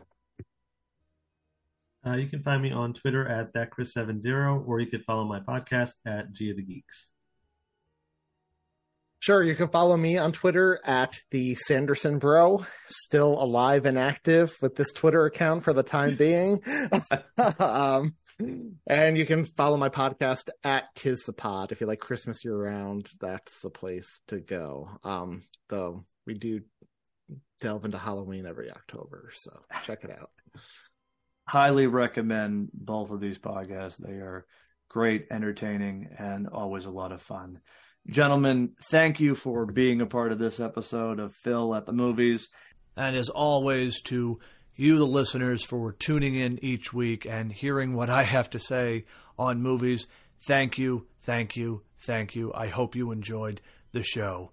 I will be back next week, and we will do this all over again for the love of movies. Take care, everybody.